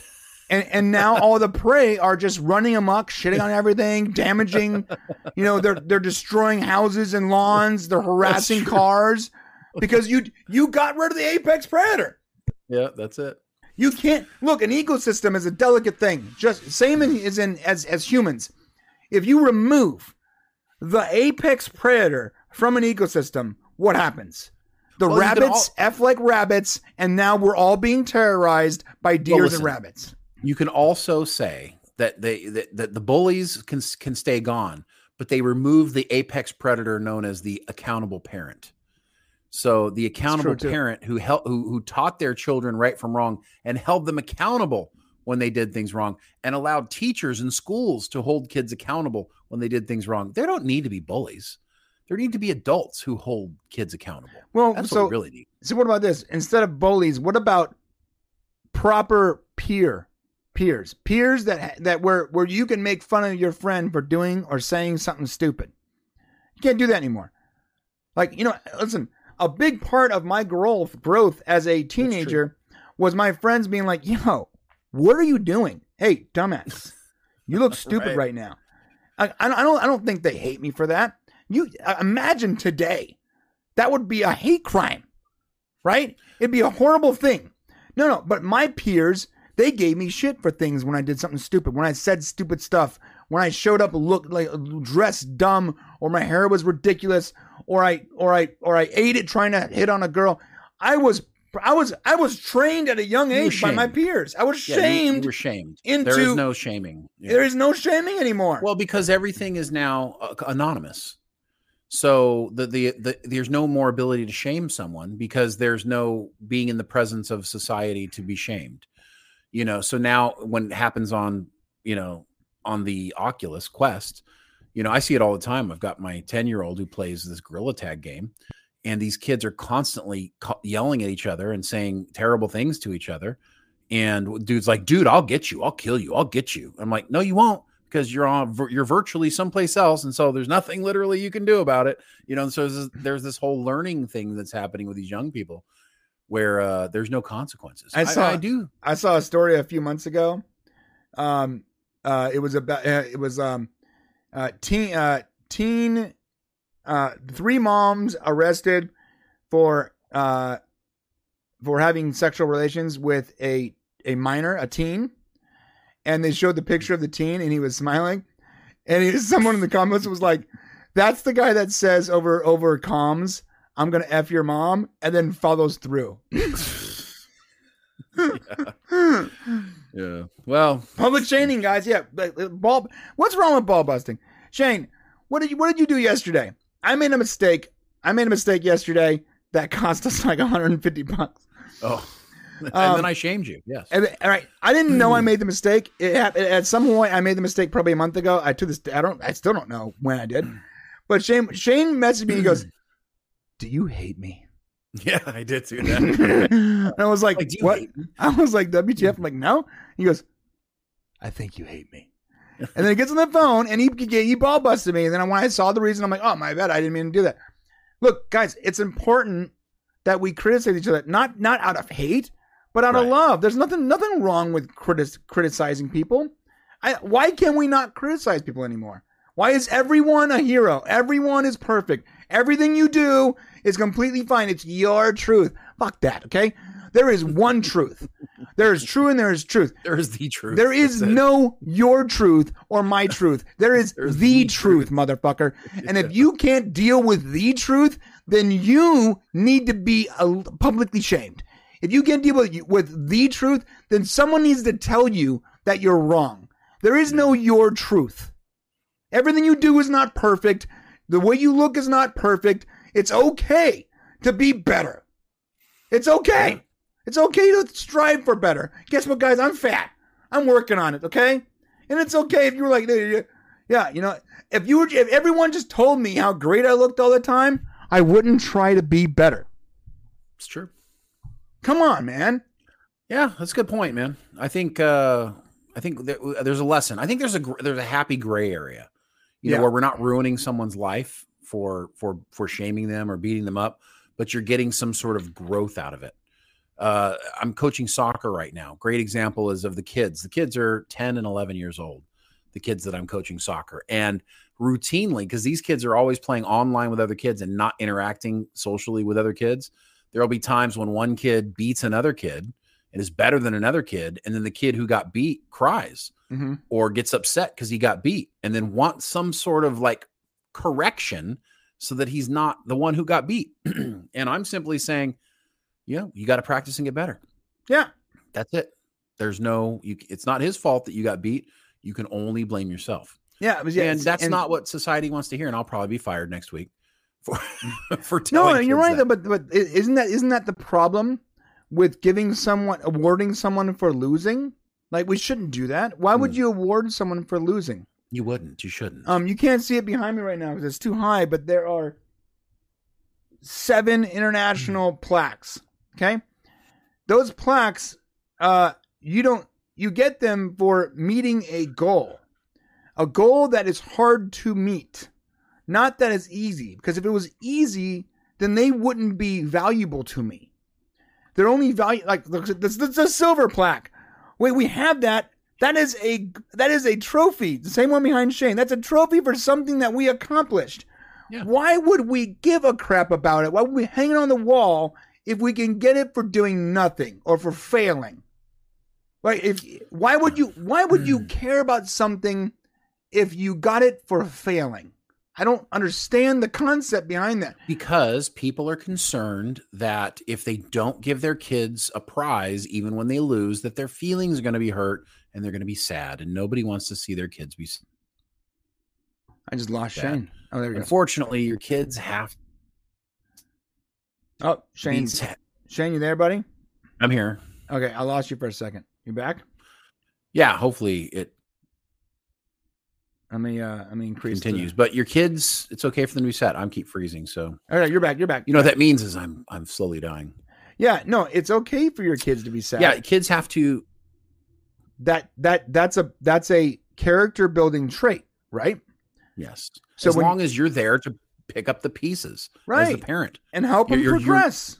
you're you're you're what's what's hap the real fallacy here the thing that fails is if you give your kids a participation trophy then yeah sure they are they're not sad for a moment but they also don't feel very special or they feel a little special for a second the better thing to do would be like for the other kid to win the prize because the other kid was better your kid gets nothing they go home and cry and then you sit there and pick up the pieces and say well let's do whatever it takes to help make you better so that you you can be the kid standing on the podium Right. So you can next have the trophy. So that's you- what should happen. right. So you can feel the same you can feel yeah, pro- you worked for it and you deserved it.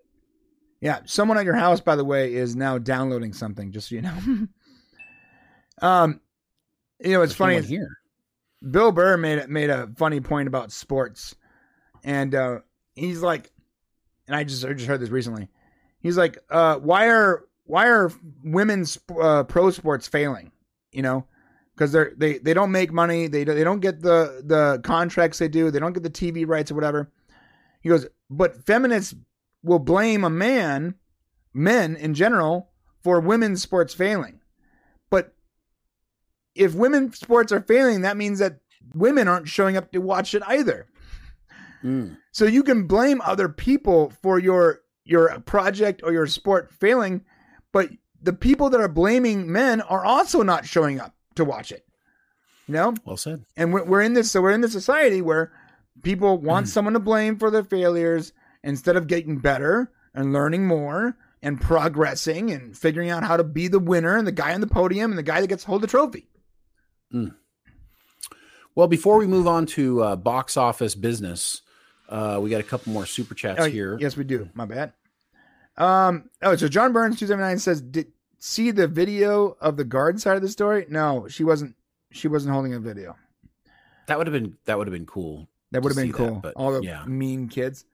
Uh, you want to felt uh, fit 10, 10 sec just for just just just for shits and giggles? Thank you, Thank you, Euron. thank you, for my friend. By the way, Euron sends me some really awesome like autos. We share a love of old muscle cars. It's been nice communicating with him on Discord. Let me tell you something. There is a uh, my my dream car is a sixty six blacked out bucket seat. I'm not bucket seat, a bench seat uh, Impala. That's I whose isn't? That's all I want to know. Who whose isn't? Well, that's that that's a uh, supernatural car. I hear you. Oh, no no no two years before the supernatural car. Mm. Specifically, the supernatural car is nice, but I want the one with the with the thinner body. Hmm. Uh, John Burns two seventy nine, but that's a good car too. Phrase of the day: No one wants to hit or beat kids. I did say that. Speak for yourself. uh, John Burns again, 279. Adam Carolla parents on trial, kids bang school. Yeah, uh, Adam Carolla is another one of those sort of truth truth sayers in the way that he sort of addresses uh, like public school and private school and parenting. Adam Carolla is falling out of um, popularity because unlike Bill Burr, he doesn't change his talking points a lot. So he'll Yeah. continue to speak on the same. And I, I get it. It's not changing or getting better. So he continues to show examples of the problems that he is experiencing. but he's it- falling out of touch. But he's falling out of touch. Yeah. At some point, we're like, look, we get it, bro. Inspectors uh, approving your permits for your house. I know it's a problem, but we've He's really heard you tell the story about the the the stupid drain for your dishwasher like Mm. 50 times, dude. You got to switch it up. I love Adam, but he's got to switch it up. He's got to bring some new material to the game. That's all I'm saying.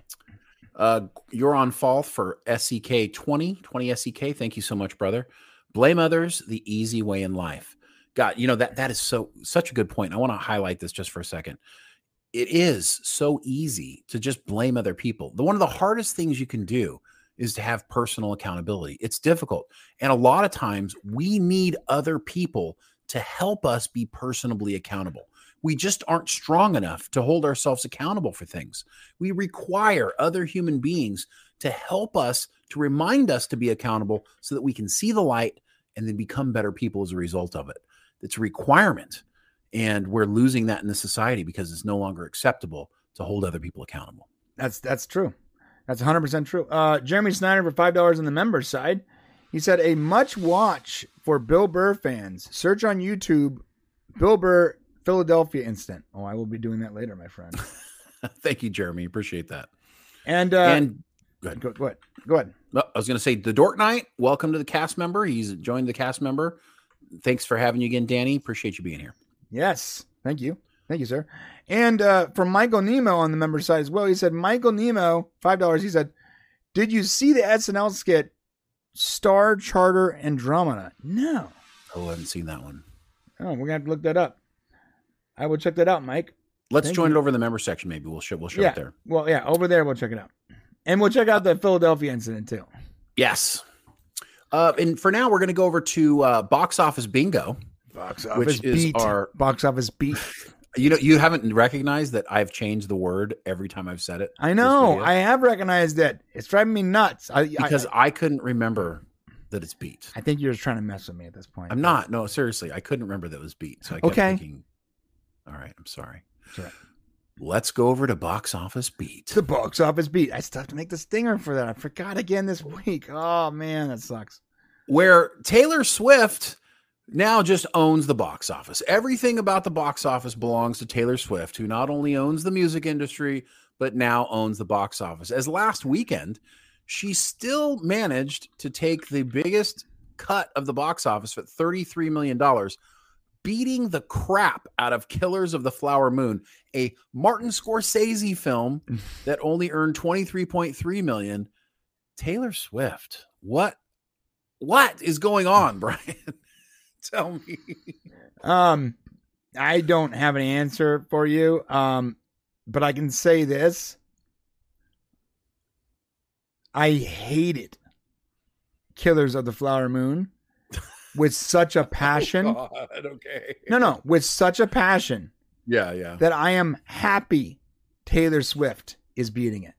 Wow. Because now I can say Killers of the Flower Moon is so bad, Taylor Swift's Swift's replay of her tour beat it. Mm. It's bad, Okay. bro. I'm sorry. It's bad. It's not good. I mean, I didn't think it was that bad of a movie. I didn't think it was bad. It wasn't a bad movie. It was a bad it was movie. slow, but not a bad movie. No, I, I the more I think about it, the more I realize it wasn't a good movie. It was a bad movie. I tried to give it more uh, more credit for what it's due because it, it's it's Martin scores. Well, I the acting's fantastic, though. I mean, it's you know, it can't be a bad movie. If everything is bad, it's bad. Can we just say the truth for you? It's a slow movie. Can't we just say that? Why does it have to be a bad movie? Because there's things mi- it's a it's somehow it's a slow movie where there's also massive things missing explanations not that, that are required to get you engaged in the movie and the characters completely non-existent. It it the pacing is all over the place. It's slow but also somehow not informative enough. Hmm. it's it's it's one of those movies that in my this is the way i see it. It's a movie that is so that takes itself so seriously it forgets to to tell the story correctly Can we also, though, in fairness, just to be fair, note that you did fall asleep several times during the movie, and it is possible that you missed some things. it was so boring God. I mean, there was a couple of things that they should have explained better, but I think there's probably more holes in it than you just because of your experience. And and if I were somehow be able to force you, which I know you won't watch it again, if somehow I was able to force you to watch it again, in a second viewing, you would probably say, "Oh, this movie is better than I thought it was." I would think. I don't know about that Okay. I mean, I'm just saying it's not a great movie by any sense of the term. It's not. No. But it's better than Taylor Swift's The Eras Tour. you know what's Okay? Let's just i haven't clear. seen the eras tour so i don't even know It's fucking music and someone maybe i should matter. watch the eras tour and compare the two No, You know what? Go, yeah, watch it. That's- watch watch ne- her dance across the, the the thing and sing her songs. guys okay? next Because week there's next there's no story, there's no acting, there's no drama. you don't know It's music. you haven't seen it I've seen many many of these. Things. you haven't seen it from so you know what? I'm to going guys this weekend i'm going to watch taylor swift eras tour and killers of the flower moon back to back I quit. and next quit. the next If friday Brian's watching this, I quit. and That's I'm next friday i'm going to tell you which one i found more entertaining No, no, no, no, no, no. That's not the argument here. Which one's a better movie? Not which, more entertaining. which one did i feel uh, was a the best use of my money Okay, that's fair. That's actually fair. That's fair.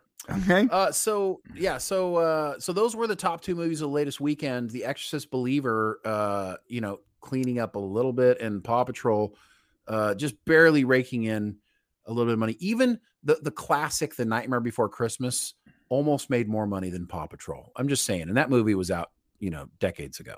yeah Um, looking at the latest dailies, Killers of the Flower Moon is winning each day. Uh, there is almost no competition, so there's not a big surprise on that. Uh, next week we'll go over the uh, the October numbers because we are at the end of the month to see who uh, has won the month. But as of right now, Taylor Swift, the Eras Tour, is winning October. Yeah It's winning October. I just can't. I can't believe I'm saying. what happened this. to horror movies in october like we just don't have they're all out they're all out but exorcist the believer which is currently the the highest grossing movie of october up to this point um just was not a good movie. It was bad. And Saw 10 was, well, it was the 10th movie. Uh, the real the real burner here is Killers of the Flower Moon is not doing great. It's sitting at 30 million dollars since its release and uh wow. And you know what? Uh, let let's check the Rotten Tomatoes score. Let's see. Well, you know what it's going to be. I do. I do know. You know what? But you know what? Our fans, our viewers here, they need to see what what what we see. All right, guys. Here we go. 92%, 85%. Best I'm telling you, movie it's- ever. It's not that bad of a movie. I mean, I got I got to tell you, it's the best acting of Leonardo DiCaprio's career, probably, except for maybe What's Eating Gilbert Grape. Um, you know, wasn't a bad movie. I will never watch it again. Wasn't a good movie. I wouldn't say it was a bad movie though. It's just you know, Does it, it, does, you, think, you think it deserves 92%? Listen, I also won't watch Dances with Wolves ever again. But Dances with Wolves was a good movie. That was a good movie. That's a much better movie. There's some movies you only ever need to watch once, and they're just fine. You know, I like uh, the the movie with the asteroid. Um, what's the darn Armageddon? Totally lost it. Armageddon. I I, love too. Armageddon. I do too. I What's love wrong- Armageddon. What's what's wrong I will watch Armageddon? Armageddon two to five times a year, no problem whatsoever. I don't need to watch it that, that often. It's not. I would. No, you know, it's funny. I saw. I just recently saw Ben Affleck's commentary uh, Hmm. about not Oh, about really? Armageddon, and it was so funny. Oh my god, this Ben Affleck is hilarious. He's like, yeah. Um. So I asked him. I'm, I was talking to uh, Bruckheimer, and I'm like, why would we train drill, drill drilling people to be astronauts instead of training astronauts to be drillers? Because it's cool as hell, and it's He's Bruce like- Willis. He's like, shut up, shut up, Ben. How are you talking yourself out of this movie, Ben? He's like, drilling is not that hard. He's like, these guys train to be astronauts, but they can't put something into the ground and push hard. Like, I don't get it. Uh, it was great. Listen, regardless of how silly the movie's premise is, it's a fun movie to watch. Can I just tell you that Taylor Swift, the Eras Tour, has just taken over Scream Six in the worldwide box office uh, for for for the year, uh, and is and is about to overtake Teenage Mutant Ninja Turtles: Mutant Mayhem. I just want to point that out that it is number twenty three on the worldwide list of movies for the year. So that's where we're at. Society Taylor Swift's uh, concert can defeat all other movies in the theater. Okay. Yeah. Um, What do we have also, this week? also in the box office beat, there's something we haven't. I wanted to bring up last week. I completely forgot. Um, I did want to bring this up. We are going to be getting a live action Gargoyles. Do you guys remember? Do you remember Shane the cartoon Gargoyles? I believe I'm too old for that one. You might you might be too old. Too old. I'm in that sweet spot. Gargoyles was actually voiced by a ton of Star Trek alum. All the I, characters. I don't know what is this about. Gargoyles is a, is a it was a, a cartoon about gargoyles that would come to come to life at night when the sun went down, Okay. and when they came to life, they would basically um, uh, they'd have adventures, they would fight crime. There was there was a whole like multiple season arc of stories, and um, it was written by um, really talented people. It was voiced by Michael Dorn, uh, Jonathan Frakes, a ton of Star Trek people. Mhm. Um, it was one of those one of those cartoons that if you watched it, you would never forget it. It was it was very epic in its scope. It wasn't silly or childish. There was murder and there was death. There was real fighting and it was it was one it was it was a adult adult cartoon before there were adult cartoons. Hmm. Um, now it wasn't there wasn't no cursing or whatever, but there was some seriously adult themes in this, and uh, a lot of people really loved it. And it looks like it looks like uh, we're gonna get live action Gargoyle for Disney Plus. So something else for him to ruin. Cool. All right. And James Wan is is is. Yeah, James Wan's I mean, good. maybe they're gonna ruin it. You know, maybe not. I mean, I just I would rather be pessimistic up front Right. because my optimism like tank is empty. You know, it'd be cool if something was successful. Although I will say, wow, uh, it's not a box office thing, but uh, actually, we'll talk about it after this. I do I have a small like- thing to say about Quantum Leap. Oh, okay. okay. Oh, uh, so the the Gary Dauberman from Mm. you know the Nun, Annabelle, blah, blah horror guy. It he's the one writing, so Hmm. it might be good. Might be good, or it might not be. I don't know, but We'll see. I feel like I Uh, have to be optimistic because like everything fails me so often that I have to like hope. I can't be. I, I'm. I'm. I'm now choosing to be pessimistic, and then, but hoping for optimism once I've seen it. Like I want to. I'm. I can't hope for anything to be good until I'm now going to assume everything's bad until it's good. That's the point I've gotten to. Yeah. Everything now is bad until proven. So you're guilty until proven innocent in the movie theater industry right now Gotcha. in my opinion. Uh, if you're if you want to get out to the movies, of course, you just saw a review of Five Nights at Freddy's. I think it's worthy, although I would pick it up on Peacock if you can get it. right. Uh, if you're not here in our country, then grab a VPN so you can watch Five Nights at Freddy's. Otherwise, if you want the movie experience, I do think it's worth the price of uh, of admission. Um, and next week, uh, before our next show comes on, we you, you'll have a chance to watch Priscilla, which is uh, Elvis Presley's wife, and it's her movie made about her life. Uh, not sure if we're going to cover it or not, but um, that is the big movie coming out next week. Okay. Um, you ready for some weekly weird? The weekly weird. Yeah, before we do the weekly weird, I just want to um, can we catch a couple of super chats? Yeah. And also, I want to have a comment about um, Quantum Leap. Oh, yes, you're right. Uh, John Burns, 279. Mm-hmm. Thank you, John. Shane pushing Brian's sleeping ahead away in movies. he he he went to the movies with someone else, and that person did wake him up multiple times. yeah, I, I kept getting woken up. movie. I was like, bro, do you, you I'm trying to sleep here. Yeah, what are you doing? Why are you waking me up? um, by the way, the same guy. I saw Dumb Money, which I actually liked a lot. Um, we weren't doing our show at the time, uh, so we we couldn't talk about it. But Dumb Money was a really great mo- movie. But I think I liked it so much because I was there. Like I was on You Wall. part of it. I yeah. was on Wall Street bets. I was I was also, you know, hold. I was Yeah. doing the whole thing. I took this my same friend that uh to Killers of the Flower Moon to see to see Dumb Money and poor guy fell asleep. He was He so wasn't interested. Yeah. uninterested because because he wasn't there. He had nothing. Yeah, Yeah. he knows nothing about the meme wars. You know the the, Yeah. the soldiers that took billions of dollars from hedge funds. You know, right. um, for me, it's like I'm not only am I buying that movie, I'm gonna I'm gonna get the steel book of that motherfucker and I'm gonna put it behind me. It's it's gonna be one of my it's one of my uh one of those moments in time that I I was there, man. I had a That's cool. username on that subreddit.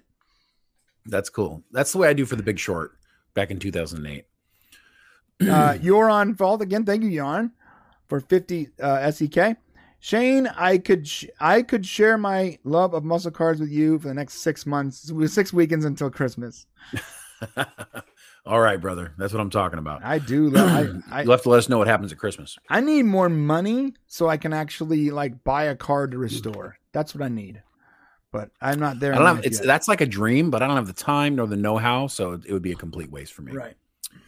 Um, I do want to say something about Quantum Leap. I know we used to Okay. cover Quantum Leap during the first season. We stopped because it became this weird uh thing. I've been watching season two. I've been watching every episode of season two.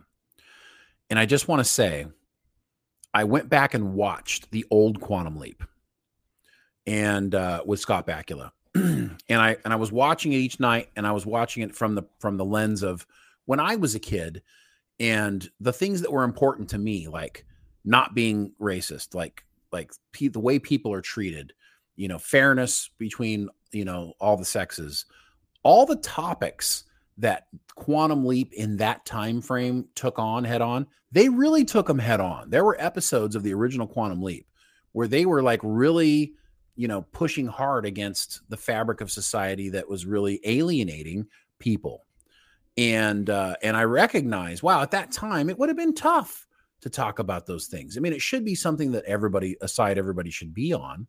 But there were people at the time who were like, look, I don't want to mix interracially, and I don't want to blah blah blah blah blah. Who would have fought against the same type of things that we're seeing today in Quantum Leap? Now, season two has not been very woke, in my opinion, so far.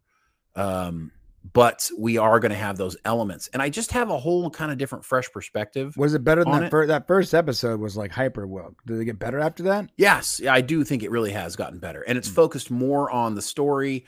And you have Addison and um, and Ben are now you know on the outs because it's three years later, and she's got a new relationship, and it's created a whole new dynamic. So I would say if you are watching Quantum Leap, it might be worth revisiting some of the episodes. I've kind of stopped hoping or expecting Scott Bakula to come back, and so I'm kind of done with that. And I'm actually pretty comfortable watching the show to the point where I've actually enjoyed the last three episodes. So I just wanted to share that with everybody since I know we have some Quantum Leap fans here. Well, I will check it out. Uh, I stopped watching after that first episode. I was like, oh yeah, no, I'm Yeah. good. And by the way, I my my bar is so low for me to stop watching something. Like I'm still watching Survivor. Um, and I it's can't do that. and it's garbage. So if my my bar is that low, you have to put an episode out that is so bad that I'm like that that my brain just goes like, oh, I I no longer want to see where this story goes, even if Right. it's in a poor place. Like that, that's hard for you to get me there because Hmm. I'm willing to watch just about anything. Um, it's it's crazy. All right. Um, yeah. So check it out. So where we got we got the weekly weird, and what I did was I wanted to set up um a series of headlines, and then Shane, you get to choose which headline we speak about. The girl complaining about her job. Please let that be it. Please. No, that's Please. no, that's that's that one's funny, but that's too popular. Oh my God. Uh, the, yeah, if anyone didn't see that, it's super popular. It's some lady complaining about it's a girl complaining about having to go to and from work. All right, she's complaining about having to work a nine to five job and not having any life as a result of having to go to work. Brian, we're screwed. Our society is so screwed. you, yeah, yeah. You want you want to hear more? You know what? You got you, you you got it. You got it. You got it, bro. I'm I'm, I'm gonna pull this up because I, I was also going through the comments of this. Um, here. Ah, here we go. All right, the comments of this are even more uh outlandish. Insane. Yes. Oh man, they deleted the post. no way, really? Yeah. What the heck? Oh, hold on. I'll find. I'll get it real quick. Yeah, I mean, this was originally put up as a TikTok, and There it was go. a girl who just started a new space. job, fresh out of college. Yeah, here it is. I'm gonna play it for you guys. Then we're gonna read the comments. It's very short. so dramatic and annoying. But this is my first job, like my first nine to five job after college, and I'm in person and I'm commuting in the city, and it takes me fucking forever to get there. There's no way I'm gonna be able to afford living in the city right now, so that's off the table. Like fucking duh! If I was able to walk to work and it would it'd be fine, but I'm not. So it literally takes me like I leave here like I get on the train at 7:30 and I don't get home till like 6:15 earliest, and then like I don't have time to do anything. I don't. I want to shower eat my dinner and go to sleep. I don't have time or energy to cook my dinner either. Like I don't have energy to work out. Like that's out the window. Like I'm so upset. Oh my god. Nothing to do with my job at all, but just like the 9 to 5 schedule in general is crazy. Being in the office 9 to 5, like if it was remote, you get off at 5 and you're home and everything's fine. But like I'm not home. It takes me long to get home and like like people that drive to the office like it doesn't you don't get off at 5 and I know it could be worse. I know it could be worse. I, I love how she goes like, and you don't actually you don't get off at five. You have to drive home. Yeah, welcome, Yeah. welcome to life, lady. I don't know what to tell you. Um, That's really the best answer. this is what drives me nuts, though. The comments are are so. I I don't know the right word, uh, because I feel sorry for these people. Well, and to be fair, what she's voicing, right, is what all young people kind of think Right. when they're young. They're like, God, you know, I really don't have any time to do it because you just got done like you rate you lived with your parents, you pretty much did whatever the hell you wanted, you know, as far you had to do homework sometimes. But yeah, the reality of life is that there's not a ton of time really. No, hey, Uh, guys, it's it's a racket. It's the system we Yeah. live in. But like, I love this. But you you do it though. But you gotta do it, yeah. The the the, the first comment: the forty hour work week is beyond outdated, and your feelings are totally valid. The, it's so 40 hour repetitive and depressing. I feel you, girl. to all the people saying it gets better, no, it doesn't. that may be true. Yeah, that's right. it's soul crushing. Like honesty, honestly feels like a prison sentence. Oh my god. Give me that free money. What happened to COVID? like imagine having kids to come home to after that. Gen Z, Gen Z needs to collectively move into management positions and collectively enforce a four day work week. I mean, like, Yeah, five hours. none of these comments are anything but supportive and blackpilled. It's crazy. That's because these are these are kids who voted for their school president to get them free soda and everything else, and they want life to be all about all the free stuff they can do without having to put any effort into it. Yeah, here's one. Welcome to adulthood. Yeah, that's the, the best comment so far. It's nuts. Uh, I don't. I don't. You're on false comment. Entitled. That's it. That's what it is. Yeah. Entitled. I think I think all young people should experience. I mean, this is like the theme of the whole This girl our video today. Um, you know, I went down to Mexico with our dad uh, when you were little, and I was probably 12 years old, Mhm. and I saw the conditions that human beings lived in cardboard boxes, eating off of the floor, living in dirt. And that completely changed Right. how how I felt about the way I lived. I'm like, oh shit, I'm like really lucky Right. like uh, we just live in a middle class lifestyle but my god you know i'm so lucky and that stuck with me the rest of my life and i think every kid needs some experience like that uh, and it, it's healthy to to see really how well you're living because america no matter where you're watching us now whether you're in america or australia or canada or uk or whatever Right. there are some places on this planet that we would not want to live Right. because the conditions are horrible Horrible. and Yeah. the young people have no idea no idea how lucky they are to be able to walk to McDonald's down the street and buy something or sleep in a bed under warm covers at night it's it's it's really crazy that everybody should have the experience that most of the world's population lives in squalor conditions Right. Yeah. Now, on that note, I do understand that uh, we, our society has been pushed to this point where, I mean, like literally, like we talked about before, elementary, sc- elementary school, middle school, high school, college are just designed to train the next generation of people to work nine to five, right? Mm. It's pretty much let's design the next generation to be competent enough, but not not not too smart, but smart enough to operate our factories. and just work nine to five and take your 15 minute break and take your lunch and be happy where you're at and don't worry about moving forward or getting better, et cetera, et cetera, et cetera. I understand that's where we live. And I understand it sucks having to work that much. Um, I also, though, have had two jobs, and I have also worked 80 hours a week.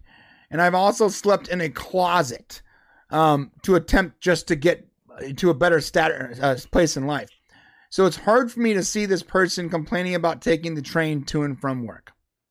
Like, or complain about it but then shut up and do it or find a way to make it better I did that too. I took a train to and from Orange LA every day for five years because I didn't, I couldn't afford a car. And then when I got to LA, I walked 15 blocks to work, to work nine to five, and then run, run back to the train station Alameda so I can catch the last train back to Orange, or I was stuck in LA for the night.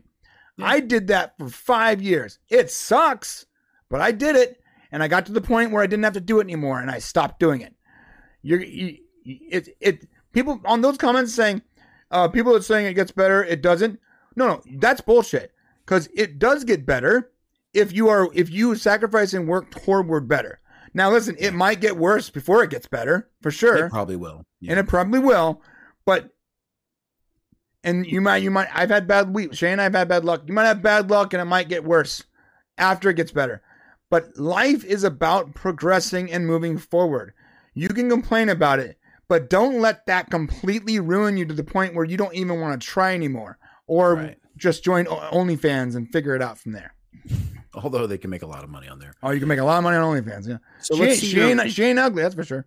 let's see your uh, news of the weird no wait wait weekly Oh, weird come on. i got it i It's got like it i got weekly- it All right, this week on Weekly Weird, here are Five headlines. Shane gets to pick one that we will Woo. explore more deeper. I haven't The- seen these. The first headline is Swifties swarm a restaurant to cl- to catch a glimpse of Taylor Swift and Travis Clucky, can I say? Kelce. Kelce, but it turns out to just be mannequins or scarecrows dressed like Taylor Swift and Travis Kelce. Interesting. Okay, okay, okay. That's that's an interesting one. Here we go. Next Michigan State deeply sorry after Hitler image appears on video bef- on the video boards before the game. That's stupid. Okay, next. Um, survey says it's getting too expensive to have fun. That's true. Next. Pole dancing skeleton causes uproar in Utah. Town says not acceptable. Oh shit. Okay. Famous uh, Twitch star and OnlyFans star Kaitlyn Amouranth Sagarsi reveals her new beer company made out of her own vaginal yeast. Winner. Ding ding ding ding. that that is why I, I read that one last because that one is so insane to me. Beer vagi- vaginal yeast. Yes. Okay. okay, So yes. so the way you make Mm. beer is with yeast. Okay. Jesus. And I don't even want you to finish saying. Amouranth. Uh, I recognize her her photo, but I don't I don't recognize her. I recognize her name, but not her photo. I, I guess yeah, I'm not a fan. image. This is Amouranth. She's a famous uh, Twitch and Kick and OnlyFans person. I guess she did like uh, streaming, and then she moved to OnlyFans. Okay. A lot of people like her. So Amouranth has taken the internet by storm with her hot tub streams, shock investments, and partnerships. Hot tub streams, Jesus. That's that's what uh, Twitch for a long time. The most popular meta was just girls in bikinis and hot tubs for no reason. I get it. There are young guys out there. I get it. Yeah, they're just getting thousands of dollars in donation, offering literally nothing to the world. Nothing. Yeah. Uh, and partnerships to sell everything from fart jars to her own bathwater. Wait, this is the bathwater girl? This is the be- no, no, no, no, That- that- no. The original bathwater girl Oh. was Belle Delphine. Okay. She's the one who invented the gamer girl bathwater. Yeah, yeah, yeah. Um, this chick, uh, Amouranth, jumped on the trend, Got it. but she did sell fart jars. Listen, a fart is a fart, no matter how gorgeous the person is farting. Look at- okay, a fart is a fart. She was selling cutie patooties. Oh my lord! It was jars Oh. of her farts. and I bet she sold thousands of them. I Oh, bet yeah. she sold thousands. Oh, you, uh, yeah. You dudes out there that bought that People shit, come on spending thousands on Oh, fart jars because, of course, they are. that's the most. That's the best headline I've ever seen. Um.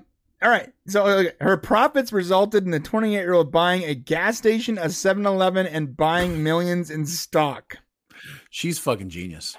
Yeah, she's She's genius. genius, bro. That's genius. Take take money that goes nowhere to turn it into recurring income. Fantastic, fantastic. So what's next for our genius OnlyFans model?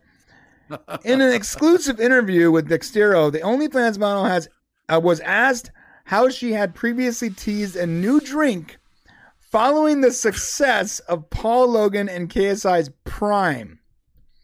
So remember, Paul Logan uh, created a, a drink called Prime. It's energy drink. and they, let me tell you before we go into her, just really quick. Every kid on the planet wants to drink Prime. Yep. I've tasted it. It does not taste good. Excellent marketing by YouTubers, and that's how you you just kill it. I mean, every kid That's how wants you to break drink out it of YouTube. because it's, ridiculous. You know what? You know what Prime tastes like? It tastes like. It, you know what? It tastes like Kool Aid, but if Kool Aid was made with like like fake sugar, sucralose. yeah, that's exactly what There's like. there's nothing special about it at all. It just tastes like shitty Kool Aid. But Yeah, people are drinking. drink it because other kids because other kids are saying I got Prime, and now every kid wants Prime, and it's become a whole thing. My kids want Prime. It's ridiculous. All right, so Siragusa confirmed that she'll be working with a new company to produce this beer. They have a history of using models' smears for quite quite a few years now. Smears. Her exact words was, "I'm actually working with a beverage company. It's not my own. I'm still doing the project. There's a beer company. They're European. They want to send. They want me to send in my vaginal yeast, like basically a Pap smear myself. They want to make beer using my vaginal yeast. Jesus. That is a weekly weird story, brother. I quit. not, Listen, we can This, send you uh, some shit stained underwear. This isn't. Yeah. This isn't worth it anymore. I don't. Uh, I don't. I don't, we, yeah. I don't want to do this. I'm. I think. Uh, I think. Uh, I think this is our last show. I don't. Uh, Well, yeah. Well, all right. Well, um, I don't even know what to say about it. Like, I had a hard first time paying my electricity bill this month. flavor is that? What flavor is that, bro? What flavor is vaginal yeast? Uh, it's am- Amouranth flavor, I guess. That's what I'm saying. Like, what flavor is that? All you, what, at what point are you just disgusting? It's all Crazy. Who who would want to drink that? Who would want to drink that? A party f- joke. I mean, it was the same thing. What was the one with uh with what's her name's like candles that smell like her vagina? Gwyneth Paltrow. Like she was literally selling candles that smelled like her vagina. Oh, um, Gwyneth, Gwyneth Paltrow. Paltrow. Yeah. Gwyneth, Gwyneth, Gwyneth, yeah, she, She sold tons of them. yeah, Goop. That was the name of her company, Goop. Do you know who was buying those candles? It wasn't dudes. That's the weird thing. Yeah, it was women chicks were buying those buying it. candles. Chicks were buying Yeah. Va- uh, Gwyneth Paltrow vagina smelling candles. I'm sorry. Quick. Uh, uh, I'm. You can shame me right now because I said Paul Logan. I meant Logan Paul. Thank you, John. Yeah, that's all this. Listen, those guys have so much depth that you just call them whatever name you want. Yeah, I'm just gonna say those guys. Marketing geniuses, but they I don't know exactly. Somebody else must be helping them. I've watched their videos. They don't seem to be crushing the IQ meter all the time. No, so, no, they're you know, not. They're someone's yeah. helping them. No, no, they're stupid as shit. I don't understand why anyone would watch them. They're s- they're super dumb. Uh, everything they do is annoying. It has like this this this air of of of immaturity to it, and like I'm immature, but they're so immature that it that it pains me to watch. It actually like like my soul hurts. My my like the, the inside of me crawls with little goosebumps every time that fucking guy's face appears on YouTube.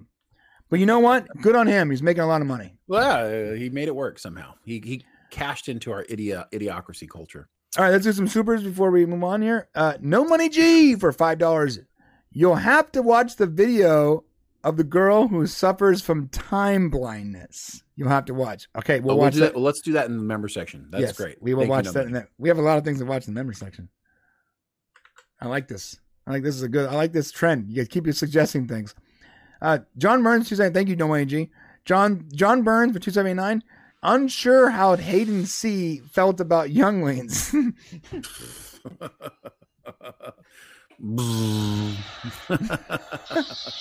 that's how. That's how he felt. Hayden Christensen must must look back and go, "Damn, that was harsh." Like you know, he was just trying to make a buck at the time. I saw a video of him, um, and I almost feel bad because like I really gave him a hard time, and he came up after that the the really dumb kid that did that first movie. He didn't. Hayden didn't do a bad job, but he didn't. but he was trying to make up for that really poor outing for the first little kid. And I think in hindsight, I can look back after years and be like, it wasn't his fault. Like he did the best he could with what he was given. So I feel bad about. I feel bad about hating him for so long. He like he wasn't the problem. Yeah, I mean, the worst part about the prequels is, you know, Jar Jar and and the first Anakin Skywalker. I mean, really, honestly, it's the worst part of it. He's a Jedi.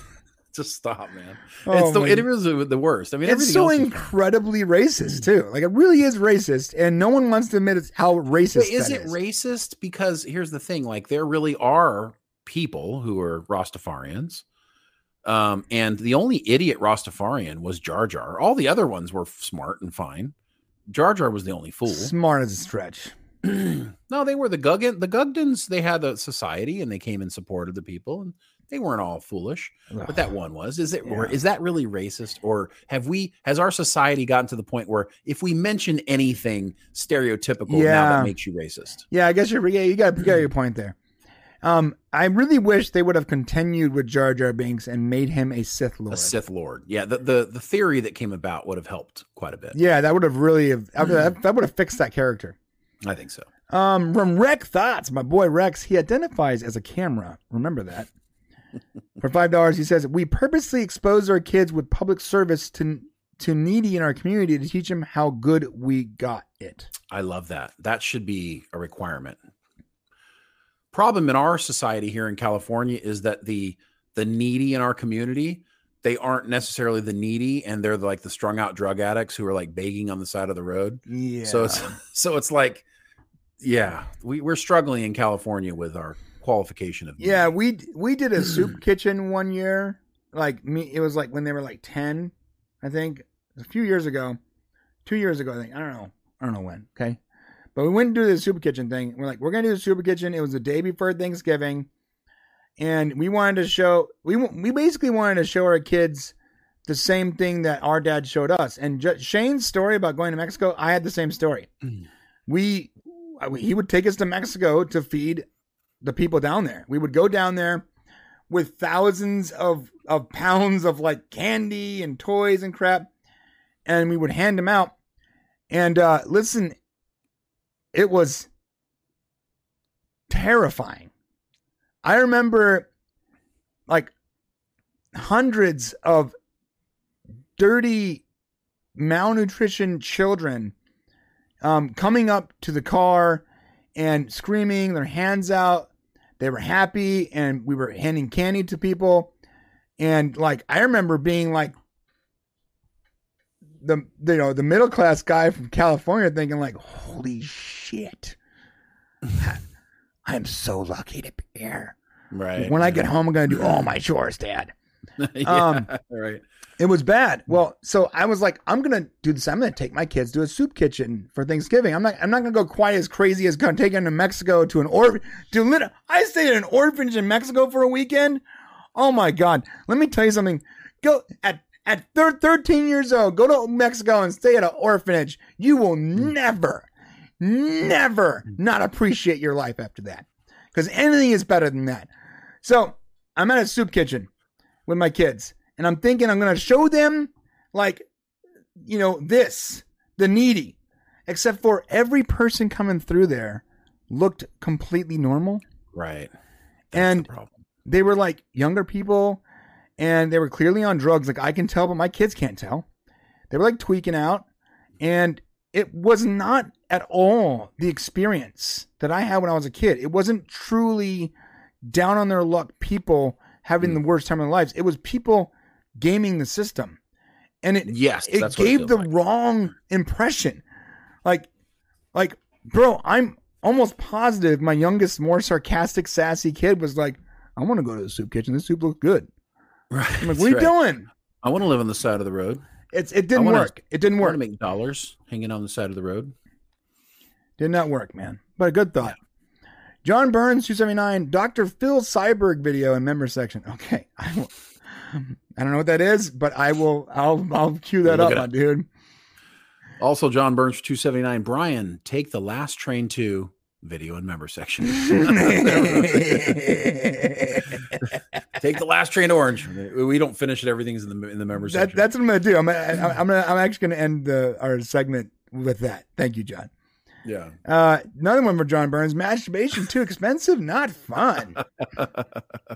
that was our discussion about uh, everything being too expensive. Yep. Uh, another one from John Burns, two seventy nine. Thank you, John. Vaginal yeast beer, the cause of COVID nineteen. Oh God, it was asthma amarat the whole time. That's gross. And you're on fall for SAK SEK 20. Thank you so much. Misa want to smell Brian's boom boom pants. no, you need to jar your farts, Brian. That's what it is. Jar your farts. um, cutie patooties, nerd toots. so wrong. I'm gonna name. I'm gonna, I'm gonna start sounding fart. YouTube nerd toots. Yeah, yeah, but uh, see, if I sent it through the mail, I would go to jail for sending um, uh, dangerous substances in the mail. Toxic. Toxic. Uh, John Burns, Brian blessed to George, no noises while you speak. I don't know what that means, John. well, thank you. Oh, Okay. this has been great. So I think we need to go to the member section. uh, we've had a lot of fun here today talking about uh, stuff going on. Uh, we thank you guys for coming and showing up and spending time with us. We are going to continue to be here every Friday at 10 o'clock. Uh, and uh, and we'll continue the member section. We are considering more shows throughout the week, and uh, once we get there, we'll let you guys know where we're at. Today's stream hero, I don't know if Brian was paying attention to who it was. I did not. I have a hard time seeing it on my screen. Who's in the Who's in the the, the stream hero? Yeah, Um, John so Bur- John do Burns dominated it. Are you sure? Yeah, I'm sure. Got to be 100 percent because we had it changed time. It changed hands several times. Yeah, I mean, I we, we can go back and look to make sure, um, and we'll post it in the community section. So Yeah, so stand by. Uh, stand by. We'll uh, because it was close this time. We will evaluate it, and I'll reach out to you uh, for your prize. Which one of whichever one of you folks who was on there the longest during the stream. So thank you so much for supporting us, and and we appreciate you guys so much. we also got a uh, super chat on the members section because remember, remember the member section is going alongside this. Uh, from Michael Nemo, he said, uh, "Hey guys, I still haven't gotten the Indiana Jones diary. Can I get a Popcast fart jar instead?" oh, I have another. no, I have another diary. I'll check on that, Michael. I'll check on that because you should have you should have gotten yours. I'm getting you a Popcast fart jar, Mike. Brian, he's just going to fart in a jar and send it to you. Yeah, I'm gonna don't do want that. I will do. that. I will do that. okay, guys. Uh, yeah, we are going to the members section. Um, wait, I'm sorry. Wait, let me, let me do this right. Let me do this right. What was it? Uh, all right. So we're going to take the last train to the member section. This is how you get here. It's pretty simple. You can click on the link in the description. You can, you know, literally do uh, no, nothing, and it will send you there. But there are two member sections. This is actually very important. There are two member sections. There is the member section at Prime and the member section here on Unleashed, and we are streaming in both. So if you are uh, a member of the Unleashed one, then that video is going to pop up right now after this one, and you can go there. So click on our channel. If you're a member of the Prime version, then you can just stay here and it'll just take you there. If you are not a member and you want to become a member, click on that video when it gets there and click on join and support the Yeah. show and become a member. The member section is great. It's warm because Shane farts in it. you can you can click the join button on either channel. It'll take you to the same member show. So It's the same show. We streamed at both channels at the same time. Um, one day, uh, YouTube will allow us to combine members, but until then, we stream on both. We didn't want to leave the awesome members we had on our other channel before we started this one. So, guys, we love you so much. And if you can't join us in the member section, we understand. No problem. Um, it's you know those Amouranth uh, uh, fart jars are expensive. We get it. Um, but if you can join us, it'd be great. And if you can't, then we'll be back next Friday at 10 a.m. And we're going to do this every week. We hope to add more shows as time permits. And we're just having a great time doing it. I like the new time. Shane, you like the new time? Yeah, I'm digging it, and it gives us a chance to watch the movies on Thursday night, so we can talk about them on Friday. So hopefully, we're catching you guys before you run over to Friday Night Tights. So that's Yeah. great. Okay, guys, we're going to the member section. We love you so much. Hopefully, we see you there. If not, then have a great weekend. And uh, See adios, nerds.